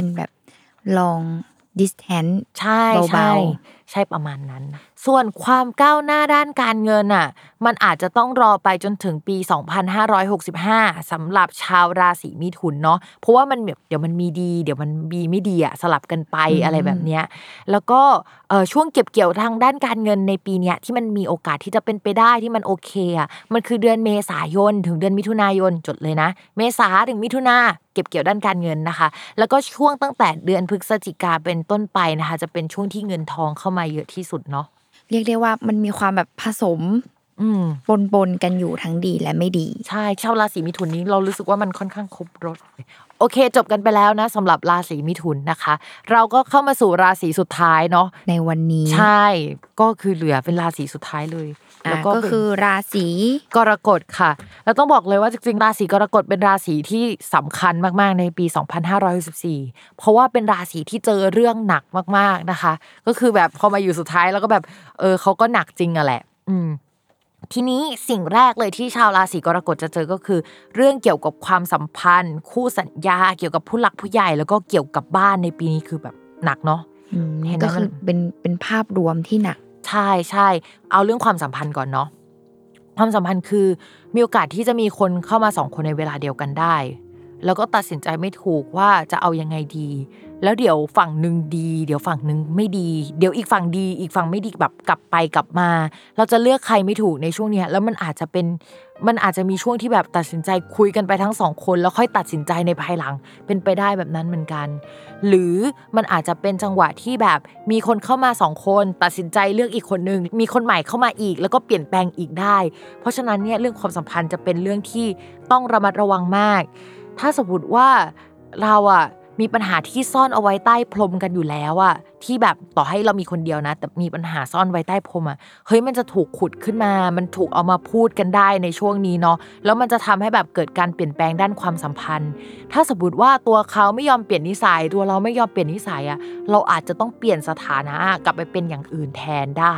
ก็คือเรื่องเนี้ยจะเป็นเรื่องใหญ่มากสำหรับชาวราศีกรกฎส่วนคนโสดอะถ้ามีคนที่แอบชอบหรือคนที่คุยกันอยู่อะจังหวะชีวิตของฝั่งนั้นกับฝั่งเราอะจะไม่เหมือนกันเลยแล้วเขาอะจะยึดเอาตัวเองเป็นหลักเพราะว่าเหมือนแบบเขาผ่านช่วงที่ไม่ดีมาแล้วเขาเพิ่งได้เป็นตัวของตัวเองเพิ่งเจอจังหวะชีวิตของตัวเองอะถ้าสมมติว่าเขามาเอาเราเป็นหลักเขารู้สึกว่าเขาจะไม่เกิดความมั่นคงอะเพราะฉะนั้นในช่วงเวลานั้นถ้ามีคนเข้ามาคือเราจะเจอคนที่เอาตัวเองเป็นจุดศูนย์กลางของจักรวาลประมาณนึงแต่ไม่ได้ในแง่ร้ายขนาดนั้นนะเขาแค่แบบรู้ว่าตัวเองต้องการอะไรอ่ะแล้วเขายังไม่อยากจะเอาใจใส่ใครขนาดนั้นในช่วงนี้ทีนี้เรื่องเกี่ยวกับคู่สัญญามันก็เป็นเรื่องการงานได้ด้วยเรื่องคู่ครองอ่ะมันจะเกี่ยวเรื่องกับคู่สัญญาเพราะฉะนั้นมันก็จะเป็นเรื่องการงานได้ด้วยโดยเฉพาะคนที่ทำธุรกิจส่วนตัวอาจจะต้องระมัดระวังเรื่องการเปลี่ยนหุ้นส่วนอาจจะมีเกณฑ์ที่จะเปลี่ยน2 ครั้งในช่วงปีนี้ด้วยซ้ำเนาะควรให้คนที่มีความชำนาญในการทำงานอ่ะเข้ามาช่วยดูแลแบบคนที่เก่งเรื่องเฉพาะทางอ่ะเราอยากให้ระมัดระวังเรื่องนี้เป็นพิเศษโดยเฉพาะเรื่องเกี่ยวกับความชำนาญด้านการเงินน่ะสมมุติว่าเราแบบเปิดร้านหรือว่าทำธุรกิจกับเพื่อนน่ะเราอยากให้หาบัญชีเก่งๆดีๆที่ไว้ใจได้อ่ะมาช่วยดูแลเรื่องธุรกิจด้วยเพราะว่าคู่สัญญาก็เปลี่ยนเรื่องการเงินก็จะมีปัญหาได้สำหรับคนราศีกรกฎนะคะเรื่องการเงินเนี่ยยังคงต้องใช้อย่างระมัดระวังมากๆนะคะจนถึงปี2565นะยังไงก็ยังคงต้องระมัดระวังอยู่รายจ่ายอ่ะคือมันมีต่อเนื่องมาตั้งแต่ปี2513เนาะเพราะฉะนั้นระมัดระวังเรื่องนี้เป็นพิเศษนะคะอาจจะมีคนไปใช้จ่ายหรือไปทำอะไรมาแล้วเอาภาระอันเนี้ยมาให้เราได้แล้วเรายังคงต้องจ่ายมันต่อเนื่องไปอ่ะอันนี้คือสิ่งสำคัญที่อยากให้ชาวราศีกรกฎระมัดระวังนะคะอย่าไปเซ็นสัญญาค้ำประกันอะไรให้ใครเนาะไม่งั้นเดี๋ยวเราจะรับภาระแทนเขานะคะเรียกได้ว่าต้องระมัดระวังเรื่องของสัญญาแล้วก็ยังต้องวางแผนเรื่องของการเงินของตัวเองด้วยใช่ปีนี้ชาวราศีกรกฎยังเจอเรื่องหนักๆอยู่พูดกันจริงๆเลยคือถ้าจะเจริญก้าวหน้าจริงๆอ่ะเราเห็นว่ามันจะเป็นปี2565มากกว่ารอหน่อยเนาะปีนี้ยังคงเป็นปีแห่งการเปลี่ยนแปลงของชาวราศีกรกฎอยู่นะคะกัดฟันกันไปเรียกได้ว่าต้องอดทนเพื่อรอปี65ใช่ปี65ค่ะสำหรับตอนนี้เนาะก็จบกันไปแล้วนะคะ12ราศีอัดแน่นจัดเต็มก็แม่หมอนะคะก็ขอขอบคุณแฟนๆรายการสตาร์ราศีนะคะที่ให้การตอบรับเป็นอย่างดีเนาะแล้วก็หวังว่าปีหน้าเนี่ยรายการสตาร์ราศีจะได้รับการตอบรับดีๆเนี่ยจากแฟนๆรายการอีกครั้งนึงนะคะสำหรับปีใหม่เนี่ยก็ขอให้ทุกคนเนี่ยเจอกับความโชคดีเนาะให้รอดพ้นจากภัยจากดวงดาวด้วยนะคะอย่าลืมติดตามรายการสตาร์ราศีที่พึ่งทางใจของผู้ประสบภัยจากดวงดาวกับแม่หมอพิมฟ้าแล้วก็น้องรุ่งสุดสวยนะคะทุกวันอาทิตย์ทุกช่องทางของ Salmon Podcast วันนี้แล้วก็ปีนี้เนี่ยแม่หมอกับน้องรุ่งก็ขอลาไปก่อนค่ะสวัสดีค่ะสวัสดีค่ะ